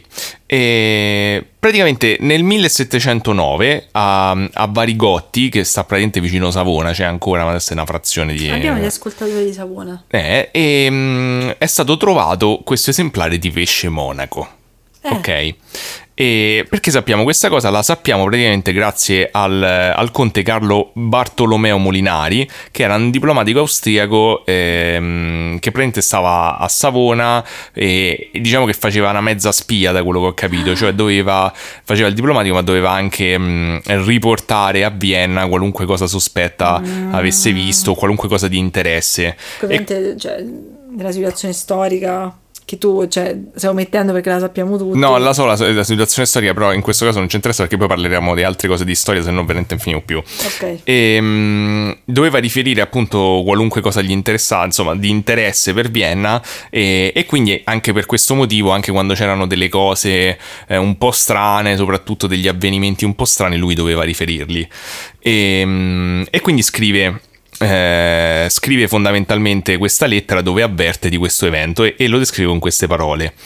Il pesce mostruoso che fu preso nelle vicinanze di Varigotti tra Finale e Savona era di color caffè, della lunghezza di circa 4 ale di Francia, Eh? piccolo verso la coda e successivamente si ingrossava verso il corpo, nel quale consisteva la maggiore grossezza. Cipe! Lui è color caffè in effetti. Amore. E la sua mostruosità mentre aveva una pelle a guisa d'un cappuccio dei padri domenicani, e però lo chiamarono pesce monaco. E stette esposto nel luogo dove si vendono i pesci, poi gli fu tagliato il capo, portato in alto mare e tivi gettato. Ma Io non se lo so magnato. Eh, No, che fai? Te mangi un pesce, un coso che non sai che è? Ma perché lo devi decapitare? E È perché al all'epoca si decapita tutto, cioè Ma non è scusa, che ti esposto dove si vendono i pesci per mangiare e poi hai fatto vabbè sti cazzi Eh, no, ma non lo so perché- È come una pizzeria che ti metti la pizza in vetrina e fa vabbè sti cazzi la butto. Vabbè, ma non è- non- il problema è che mo vedremo che non si capiva se era un pesce, cioè perché lo chiamano pesce monaco. Che Eh, c'ha una cosa alla guisa dei monaci là. No, eh, sembrerebbe così, ma in realtà non è così. Perché questa, questa cosa del pesce monaco in realtà eh, eh, girava da quasi già 200 anni. Davvero? Sì, mh, praticamente eh, non si sa perché, ma questa, questa cosa folcloristica del fatto che esisteva questo an- boh, animale, questo essere mitologico di pesce monaco, girava praticamente dal 1546 più o meno. Perché praticamente si dice che in quell'anno era stato cattir- catturato in Danimarca, nello stretto di mh, una cosa impossibile da pronunciare che tipo in inglese so che si chiama The Sound, eh, che praticamente è lo stretto che divide la Danimarca dalla Svezia, e era stato catturato il primo esemplare di pesce monaco. Ah, E praticamente Cristiano III di Danimarca, che era il monarca dell'epoca, eh, ne aveva addirittura mandato un'illustrazione a Carlo V. E vabbè, ci stanno vari dettagli di questa storia, le voci chiaramente lì cambiano molto, eh, cambiano molto il racconto, ma non si sa quindi ad esempio se era stato preso, alcuni dicono che era stato pescato nel- in- con una rete, altri dicono che si era spiaggiato, però comunque sia eh, era un evento straordinario anche per, per l'epoca, tanto che appunto addirittura il eh, Cristiano III aveva mandato questa illustrazione fatta sul momento a quanto pare a Carlo V. E il punto è che però non si capiva bene di cosa stavano parlando, nel senso che certi cominciavano a descrivere, che dicevano che l'avevano visto, lo descrivono come un uomo, eh. e cioè come un essere umano del mare. Ma ci sono differenze tra i pesci e gli esseri umani. E negli a- alcuni altri dicevano che invece era un pesce, ma che sembrava un, diciamo un mezzo umanoide. E Che ansia. però diciamo che comunque in pochi l'avevano visto dal vero, alcuni magari avevano visto solo i disegni e parlavano, ma non si capiva bene. Però all'epoca eh, come funzionava quando trovavano appunto degli animali, ovviamente, o Sì, comunque se- vediamo. a parte quello, ma se ti dovevi informare eh, diciamo sulla la biologia o comunque sia sulla zoologia, c'erano dei manuali Sì, dei libri che venivano redatti, redatti insomma con tutte le, le cose note all'epoca, e- ma non erano molti. Gli autori che si curavano di questi libri erano una manciata, insomma. E, ad esempio ci stava eh, Rondelet. Credo si dica Rondelet, eh, Guillaume Rondelet, che praticamente ha scritto il suo libro di storia naturale e, e descriveva questo pesce monaco come un merman, quindi Ah, come un uomo un del... sirenetto. Sì, che è in generale un uomo del mare Sì, e diceva praticamente che lui ad esempio non era sicurissimo del fatto che il disegno che aveva ricevuto perché lui non l'aveva visto ovviamente lui era tipo il redattore dell'enciclopedia di storia naturale diceva non era sicurissimo che fosse veramente un uomo e che non fosse un pesce però si era convinto che fosse un uomo era solo disegnato di merda. eh, lui dice, perché lui diceva che secondo lui era troppo strano e che il, il tizio che l'aveva disegnato aveva aggiunto dettagli di fantasia. Eh, però diceva che dall'altra parte dubitava di questa, di questa cosa perché eh, il disegno gli era stato mh, da- eh, dato praticamente da Margherita di Valois. Eh, che era una grossa, mh, era tipo la regina, credo, de- del re, insomma, la, la regina di Francia all'epoca. Eh, sei visto le di Oscar, dei, dei Valois, sai tutto. Esatto, e aveva ricevuto però la sua copia direttamente eh, da- praticamente dalla stessa persona. Cioè, oddio, so che la sua copia era stata, era stata fatta sempre dallo stesso tizio che aveva fatto quella di Carlo V nello stesso momento. Quindi l'aveva fatta dal vero, in teoria. E diceva, dato che lei era una grande eh, promotrice della scienza, Ah. eh, comunque gli sembrava strano che dicesse cazzate, insomma, che questo era il concetto. E quindi dice che quantomeno, anche se sembrava strano, doveva valutare il fatto che fosse effettivamente come nel disegno. E, e praticamente c'è anche un certo eh, Gessner che ne scrive, eh, però questo Gessner praticamente credo fosse svizzero, comunque era, era considerato un po' un copione, cioè lui metteva insieme, era tipo quelli delle fake news oppure quelli che capito che copiano, fanno gli aggregatori di notizie. Però devo dire che pure io sarei stata tentata di fare un disegno farlocco e fa tutti gli animali miei di fantasia, il lampascione, il brugolino. Ma il lampascione non è un animale, comunque Il vabbè. mio animale si chiama perché ricorda il lampascione, il Va bene, brugolino. Va bene. Comunque lui copiava fondamentalmente quelli degli altri, però ehm, diceva, aveva incluso anche lui il pesce monaco e aveva detto di eh, aver fatto delle ricerche sue originali in cui aveva scoperto che il pesce monaco aveva la faccia nera come un etiope. Eh, que- questo è l'unico dettaglio in più che aveva scoperto. Qui sotto vediamo uno delle- dei disegni del pesce monaco. Ma che schifo, non erano capaci a disegnare. Ma che sta schifezza, sta aborto? Sembra Babadook, sembra. È uguale, c'ho pure Ma, il cappello. insomma. Poi me, cioè, Monaco sembra, sembra uno con la faccia che sorride, con un fedora, vestito da re Sì, in effetti sì, non, non so bene. Fa Però schifo tu come sto- l'avessi Ma chiamato? che cazzo è sto Se l'avessi coso? visto come l'avessi chiamato? schifo, un aborto, che è? Un pesce che... Pesce, aborto, Pesce pesce, fedo, fedoro. pesce fedora, va bene. Ma che c'ha una... Madonna che schifo sto coso. Se- cioè, co- avete sentito quando un'immagine puzza? Si sente proprio la puzza di sto pesce. sto uomo, sto pesce, sto coso. Praticamente, ehm, che succede però? Che Gessner eh, descrive anche un'altra figura, un altro pesce mitologico che pare che era un'altra cosa che girava all'epoca. Eh. Che questo qui non era il pesce monaco, ma era il pesce vescovo. Ma, ma scusate, ma Ma fate... de- cioè, dici, ma che cazzo? Cioè, mi date 50 euro e gli do i nomi. Nel- La storia che scrive nel suo libro di storia naturale, ricordiamo, eh, I- Historia Animalium, Eh. è nel Mar Baltico, verso la costa di Polonia e di Prussia, fu preso nel 1433 un uomo marino il cui aspetto era in tutto quello di un vescovo. Ma che schifo! Aveva Magari il- era un vescovo caduto da una nave, imbecilli. Aveva in capo la mitria, la croce in mano ed ogni altro paramento di cui sogliono rivestirsi i vescovi quando celebrano la Santa Messa. Ripetere, era un vescovo caduto da una Eh. nave, scusa. L- la pianeta gli si sollevava facilmente fino al ginocchio, non so cosa sia la pianeta, voglio immagino tipo la, la- veste, tanto davanti che di dietro. Ma perché ti fai maniaci coi pesci? Permise che parecchie persone lo toccassero, e specialmente i vescovi di quelle contrade, verso i quali, come diede a intendere a gesti, nutriva un profondo rispetto. È bellissimo. Fa tipo, eh, eh.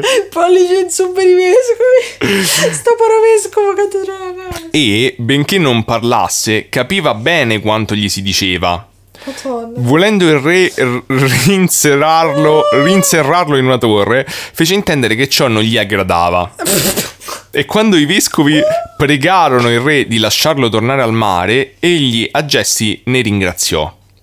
Vi fu riaccompagnato dai due ehm, porporati camminando tra di loro e appoggiando le mani sulle loro spalle, quindi diceva delle mani. Ma che schifo. Entrato in acqua, salutò i vescovi e la moltitudine accorsa e, impartita loro la benedizione con un segno di croce, si tuffò in mare e disparve alla vista. È bellissimo. È una cosa bellissima, soprattutto per il fatto come faceva gesti a dire di questi concetti. Diceva, ha detto tutte queste cose a gesti. Comunque, davvero, se magari era uno che gli è venuto un ictus che è cascato dalla nave, vestito da vescovo, Beh, comunque questo era il pesce vescovo. C'è anche un disegno del pesce vescovo. non lo voglio vedere. È bellissimo. Ma c'è una codina adorabile. C'è davvero una, una codina carina, in effetti. Ce ne stavano anche altri disegni del pesce vescovo.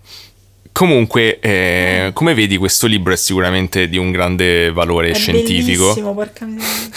E qualcuno ha avanzato l'ipotesi che fosse in qualche modo allegorico anche per lo stesso Gessner, che credo ci avesse avuto probabilmente degli screzzi con la chiesa perché era un mercante credo anche oltre che faceva sta cosa e forse dato che non è che se ne poteva parlare proprio male ha voluto fare tipo sta, sta cosa che era in suo potere visto Eh, che dopo si fa sto faceva, libro Si faceva. semplicemente per fare un po' lo stronzetto e Certo, prendere per culo i Se preti mi stanno sulle palle delle persone, non è che la prima cosa mi invento di aver trovato un pesce con la faccia loro. Esatto, però ehm, forse, la- cioè nel senso se tu sei uno che non può parlare della chiesa, può parlare male della chiesa e fai un libro sugli animali, l'unico modo che c'hai per prendere per il culo è che tipo ti inventi un animale che li può prendere per il culo. potevi fare quello. Eh, un sì. animale che dice che fa sempre caldo. Vabbè. Eh, comunque, eh, il, il pesce monaco va avanti nella storia, eh, nel folklore e continua a essere tramandata come storia, tanto che nel 1800 ancora si chiedono che era sto pesce monaco perché continuavano a parlarne in giro per tutta una Europa. vita. Vabbè, non c'era televisione, stavano là. In effetti sì. E ci sta un certo Steenstrup eh, che praticamente si è convinto che questo pesce monaco era in realtà un, eh, un calamaro gigante. Ma non ci somiglia proprio tantissimo. E, e sopra c'è un disegno dove lui fa la sua comparazione basandosi sul disegno Che schifo, mi sento dei male. due tizi. Questi sono i due disegni dei due tizi da cui ha copiato il eh, Quello al centro Gessner. è quello che lui pensa. E quello al centro è quello che lui pensa, cioè Vuoi calamaro gigante. che ricorda una delle tre cose di cui ti occupi? non dico quale. Quello al centro sempre- intendi? Sì, perché sono sempre Gli una gnomi. signora. Gli gnomi. Sì, sì, certamente. Oddio, cioè, se, se non c'è... Effettivamente all'epoca non so quanti occhiali avessero, però... se Vabbè, tu- ho capito, ma c'erano i pescatori, cioè... Ma poi c'è uno che è proprio un monaco con, con delle mani un po' pizz- Eh, quelli erano, pizzutelle. venivano tutti e due dal- dai libri. de- mm, quel- quello a sinistra è del- di Rondelé, quello che ti ho nominato prima. Dio, mi fa un disgusto sta cosa orribile. Que- questo era il teoria, in teoria era il disegno che era stato fatto dal vivo. Quale? Che- questo qui a sinistra, quello che poi è stato dato da Carlo V. Ah, questo è quello che l'hanno decapitato e l'hanno buttato in mare. No, quello lì è quello italiano, questo qui Ah, ok, ok. è quello originale Ok, danese. Eh, fanno schifo, Daniele, che ti devo dire, non so che commentare. Fanno schifo, le tartarughe psicopatiche. Praticamente nel cercare di... Lo sai che sembra... oh, eh, sembra il cattivo carbonchio del Bikermeister. Ti ricordi che c'ha i tentacolini Mm. e, la, e la testa pelata è uguale? Sì, potrebbe, potrebbe starci in effetti. E comunque, ne- nelle varie ipotesi, appunto, ancora oggi si fanno ipotesi per cercare di capire che era sto, Mm. sto pesce schifo, monaco. eh. Non si è capito, cioè non ci stanno abbastanza elementi, è troppo strana sta storia. Quindi non- cioè, dicono tipo che o era di mm, un. eh, alcuni dicono che era un- uno squalo angelo, credo.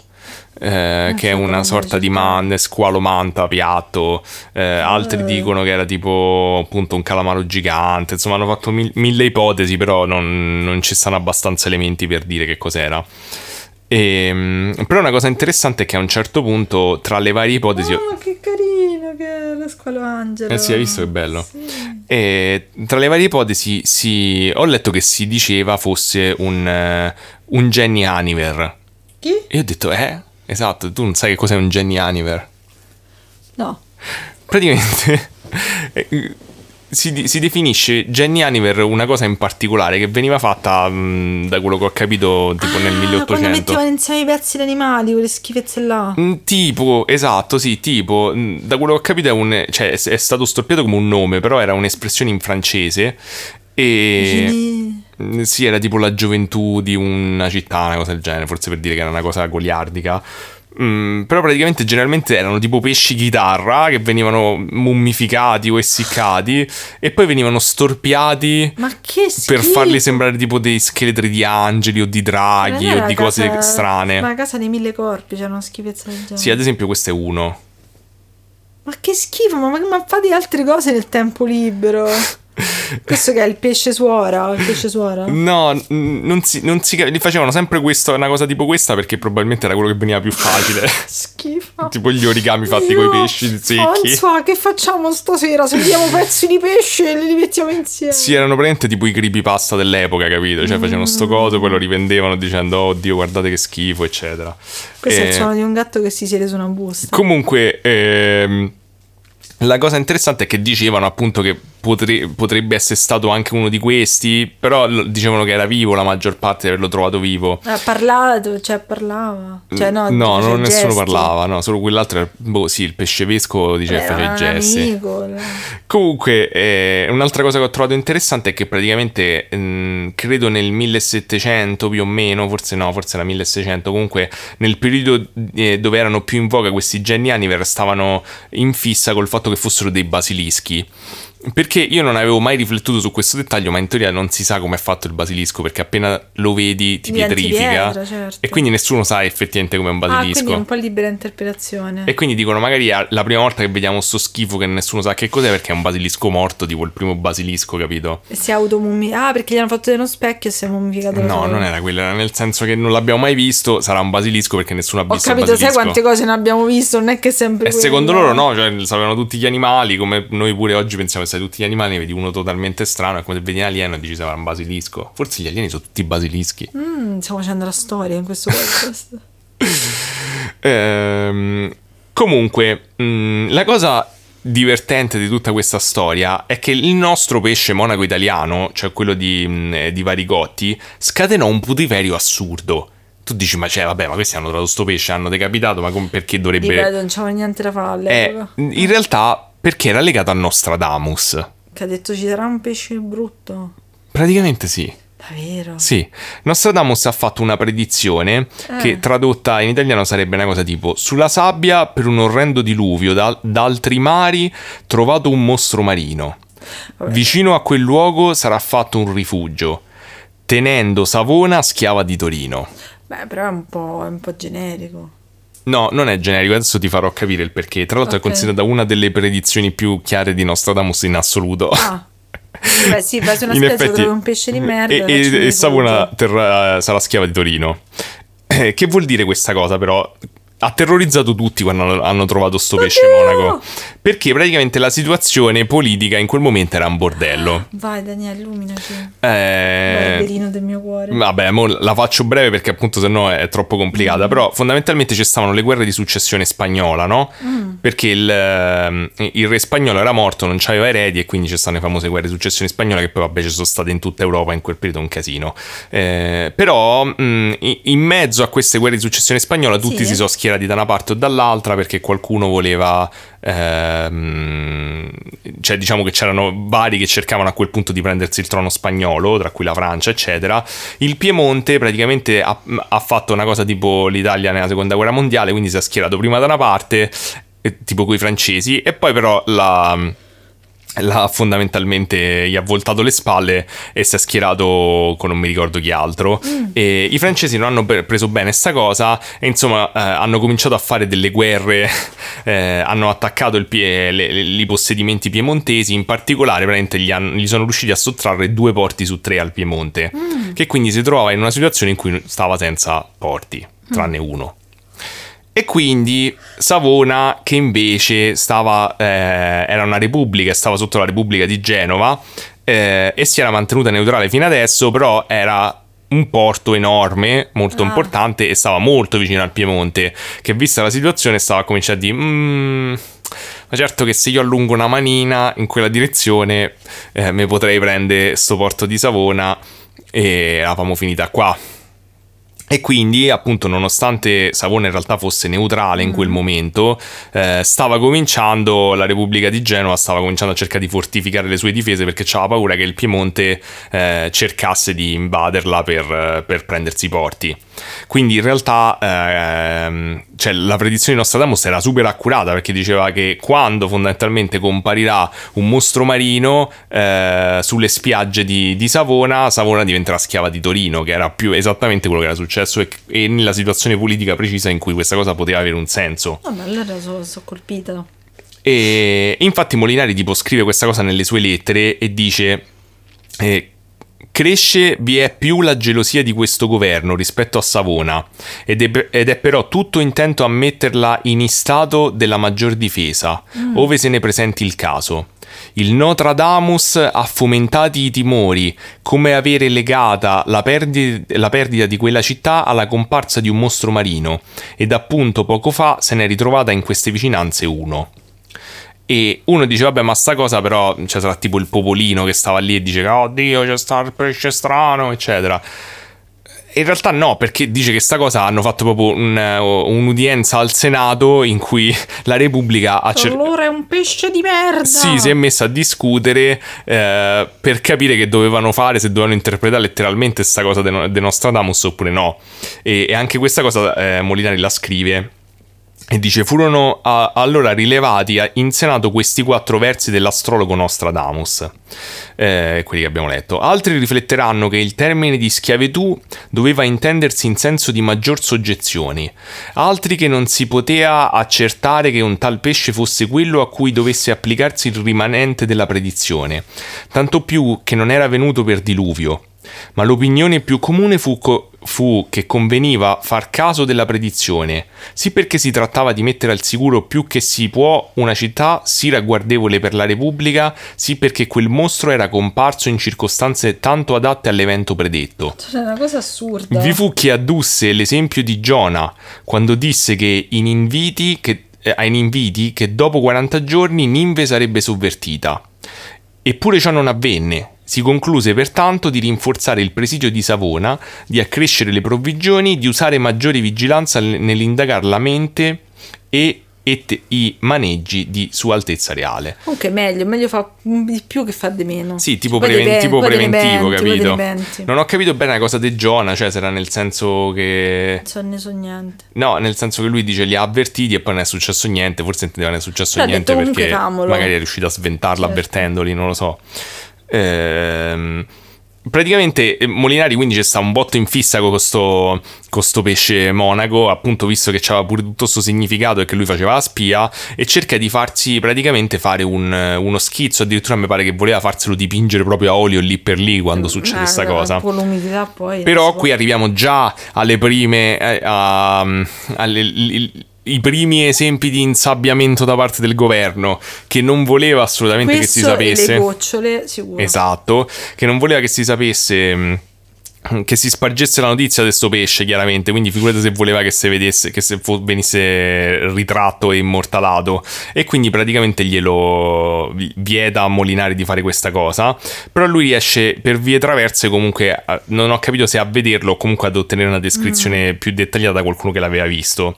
E lo descrive come: lo stesso mostro aveva il capo piatto, il largo due palmi la bocca di larghezza capace ad inghiottire un figlio d'età di 8 anni. E che cazzo?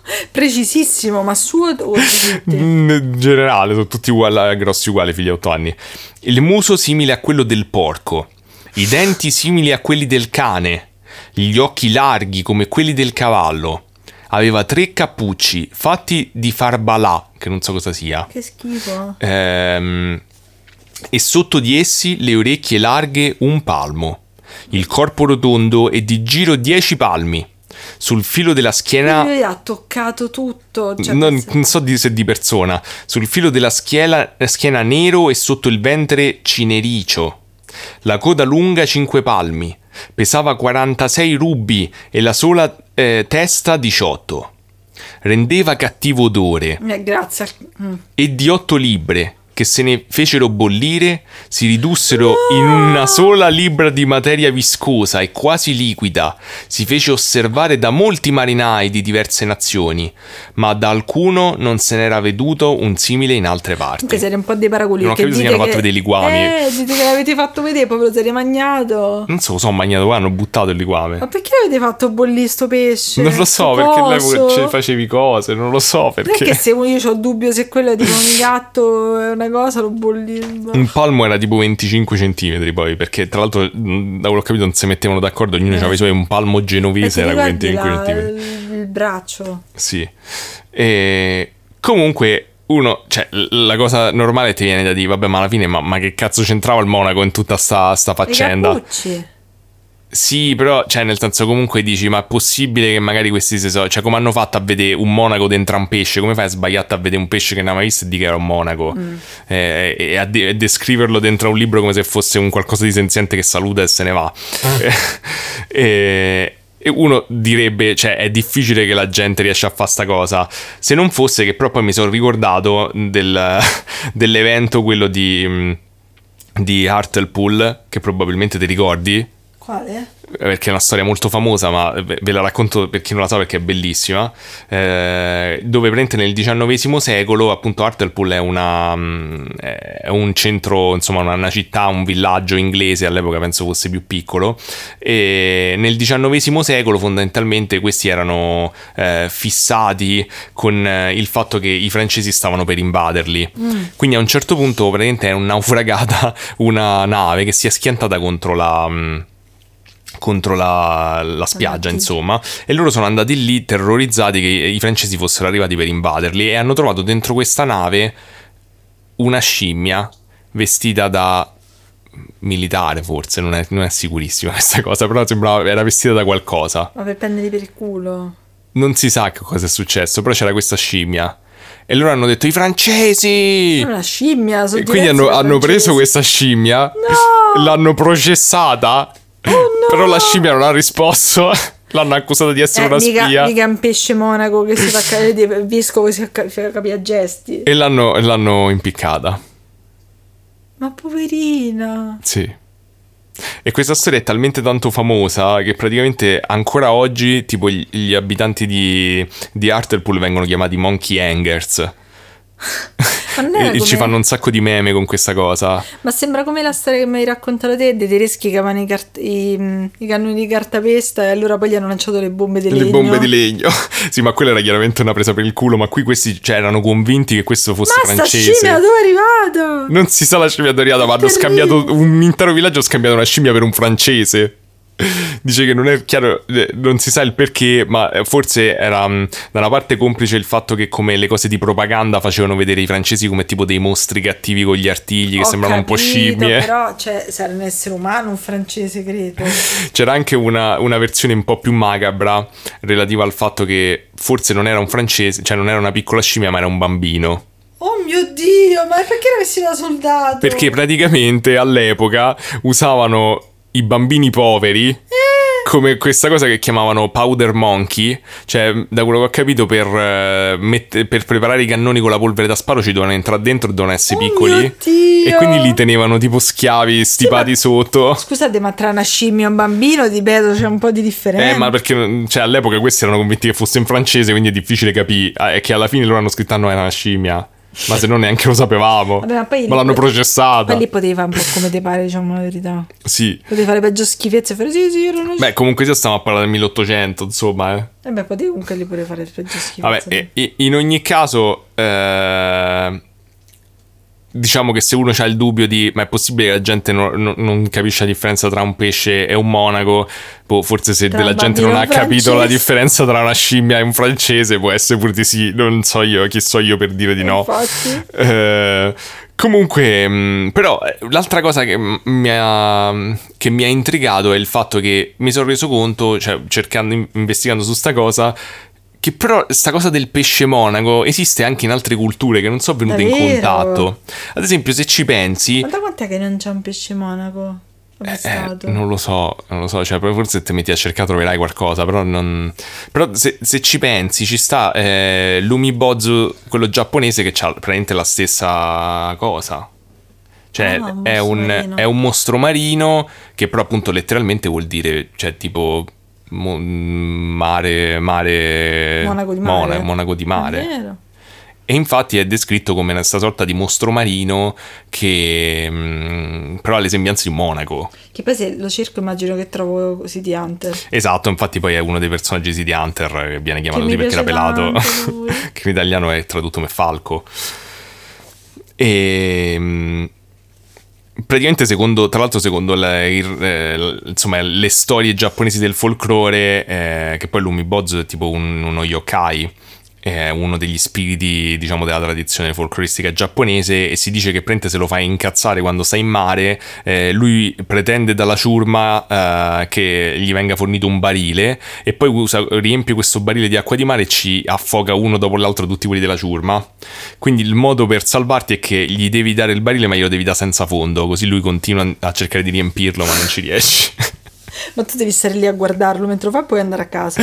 esatto, però è, è- è particolare questa cosa, cioè nel senso veniva detto che era così perché l'unica cosa che ho trovato è che magari, cioè che il mostro comunque aveva la testa pelata come un... ehm, Monaco. come un monaco eh, probabilmente buddista. Sì, penso di sì. Però è comunque strano perché anche da noi c'è il monaco, i nostri monaci non è che erano necessariamente pelati. Sì, erano Eh, incappucciati, ma neanche. Sì, cioè comunque è è strano che ci sia in culture che sicuramente la cultura giapponese non è entrata in contatto con la nostra a quel periodo, in quel periodo. No, no, ancora no. È, è strano pensare che comunque ci sia questa associazione da qualche parte con eh, il- i monaci e i pesci, perché non... Comunque, per concludere tutto questo nostro viaggio nel mondo del folklore e degli, degli gnomi di mare, anche se non sappiamo che cos'è un pesce monaco, l'unica cosa di cui possiamo essere sicuri è che Giallo Zafferano sa come si cucina. E quindi, cercando pesce Ma monaco su Google, la prima cosa che esce è ricette pesce monaco, ricette di giallo esiste, che zafferano. schifo con liquame, Con liquame. Che Questo è quello che è diventato giallo zafferano facendo le, le sue tecniche di, di SEO Vabbè. Poi tutti odiano già lo zafferano. Ma sì, perché non è più un sito decente. Però Sonia Peronaci mi seguiva, lo sai? Ah sì? Sì. Beh, se avrà seguito tutti, non è che No, seguiva quando avevo. YouTube, metteva mi piace proprio i post singoli. Ma sarà stato il suo team di... No, Sonia Peronaci. Era proprio lei che stava a casa in ciabatte e te metteva... Sì, sì, ok, sì, sì. E vabbè, ecco, ho finito la mia storia. Che, Adesso... Daniele, io ti continuo a dirti, studia meno perché ti escono fuori dei No, capolavori. ho studiato tanto per questo. Allora studia- Chi te ha detto che ho studiato poco? Comunque è bellissimo. grazie, grazie, Bellissimo. sono È contento che ti sia piaciuto. questo episodio. È davvero lungo, sono quasi due ore Eh, veramente. raga, che vi dobbiamo dire? Ce l'avete voluto voi, l'abbiamo fatto. Eh, sì, e- ma poi lo monti te comunque. No. Eh. Vabbè, dai, quindi allora niente, se lasciamo così, se Eh, salutiamo così, al volo. ciao, eh, bella, comunque lascio a voi fare le vostre considerazioni sul pesce monaco. E probabilmente buon Ferragosto. Non- No, no, no, ancora forse no, però nel futuro Sì, sì, Ferragosto. Boh, buon, buon clima comunque sia con temperature elevate. Oppure buon... Cioè, buon- Eh, buona seconda dose del vaccino. Buona, eh beh, magari c'è chi sta a fare prima o chi Eh, non, bu- buon parla, so. buona vaccinazione. Comprate anche quella aranciata. Quando cioè, avete la febbre è la cosa ideale. Va bene, noi eh, ci aspetta probabilmente una sera, da- da- sentendo il soundcheck, ci aspetta una sera non di, Terribile. di Balera Core, ma tipo di una sorta di, non lo so, mi sembrava Chiri-. Chirichetto Rock o Eh, qualcosa del genere. Rock. Va bene ragazzi, allora eh, mi rimandiamo a Instagram per le immagini che usciranno probabilmente o il giorno stesso o dopo due giorni a seconda di come mi va. E E andiamo a raccogliere i gatti dal pavimento, si sono squagliati Amore. completamente, non so che gli è successo. di certo non per il clima e mi raccomando vi faremo sapere quando ci arriva loro. Ah sì sì, basta però. Cioè, mo- Scusate, scusate. scusate. La prossima. Alla Chiudi, chiudi, prossima, chiudi, se no vado. scoprono.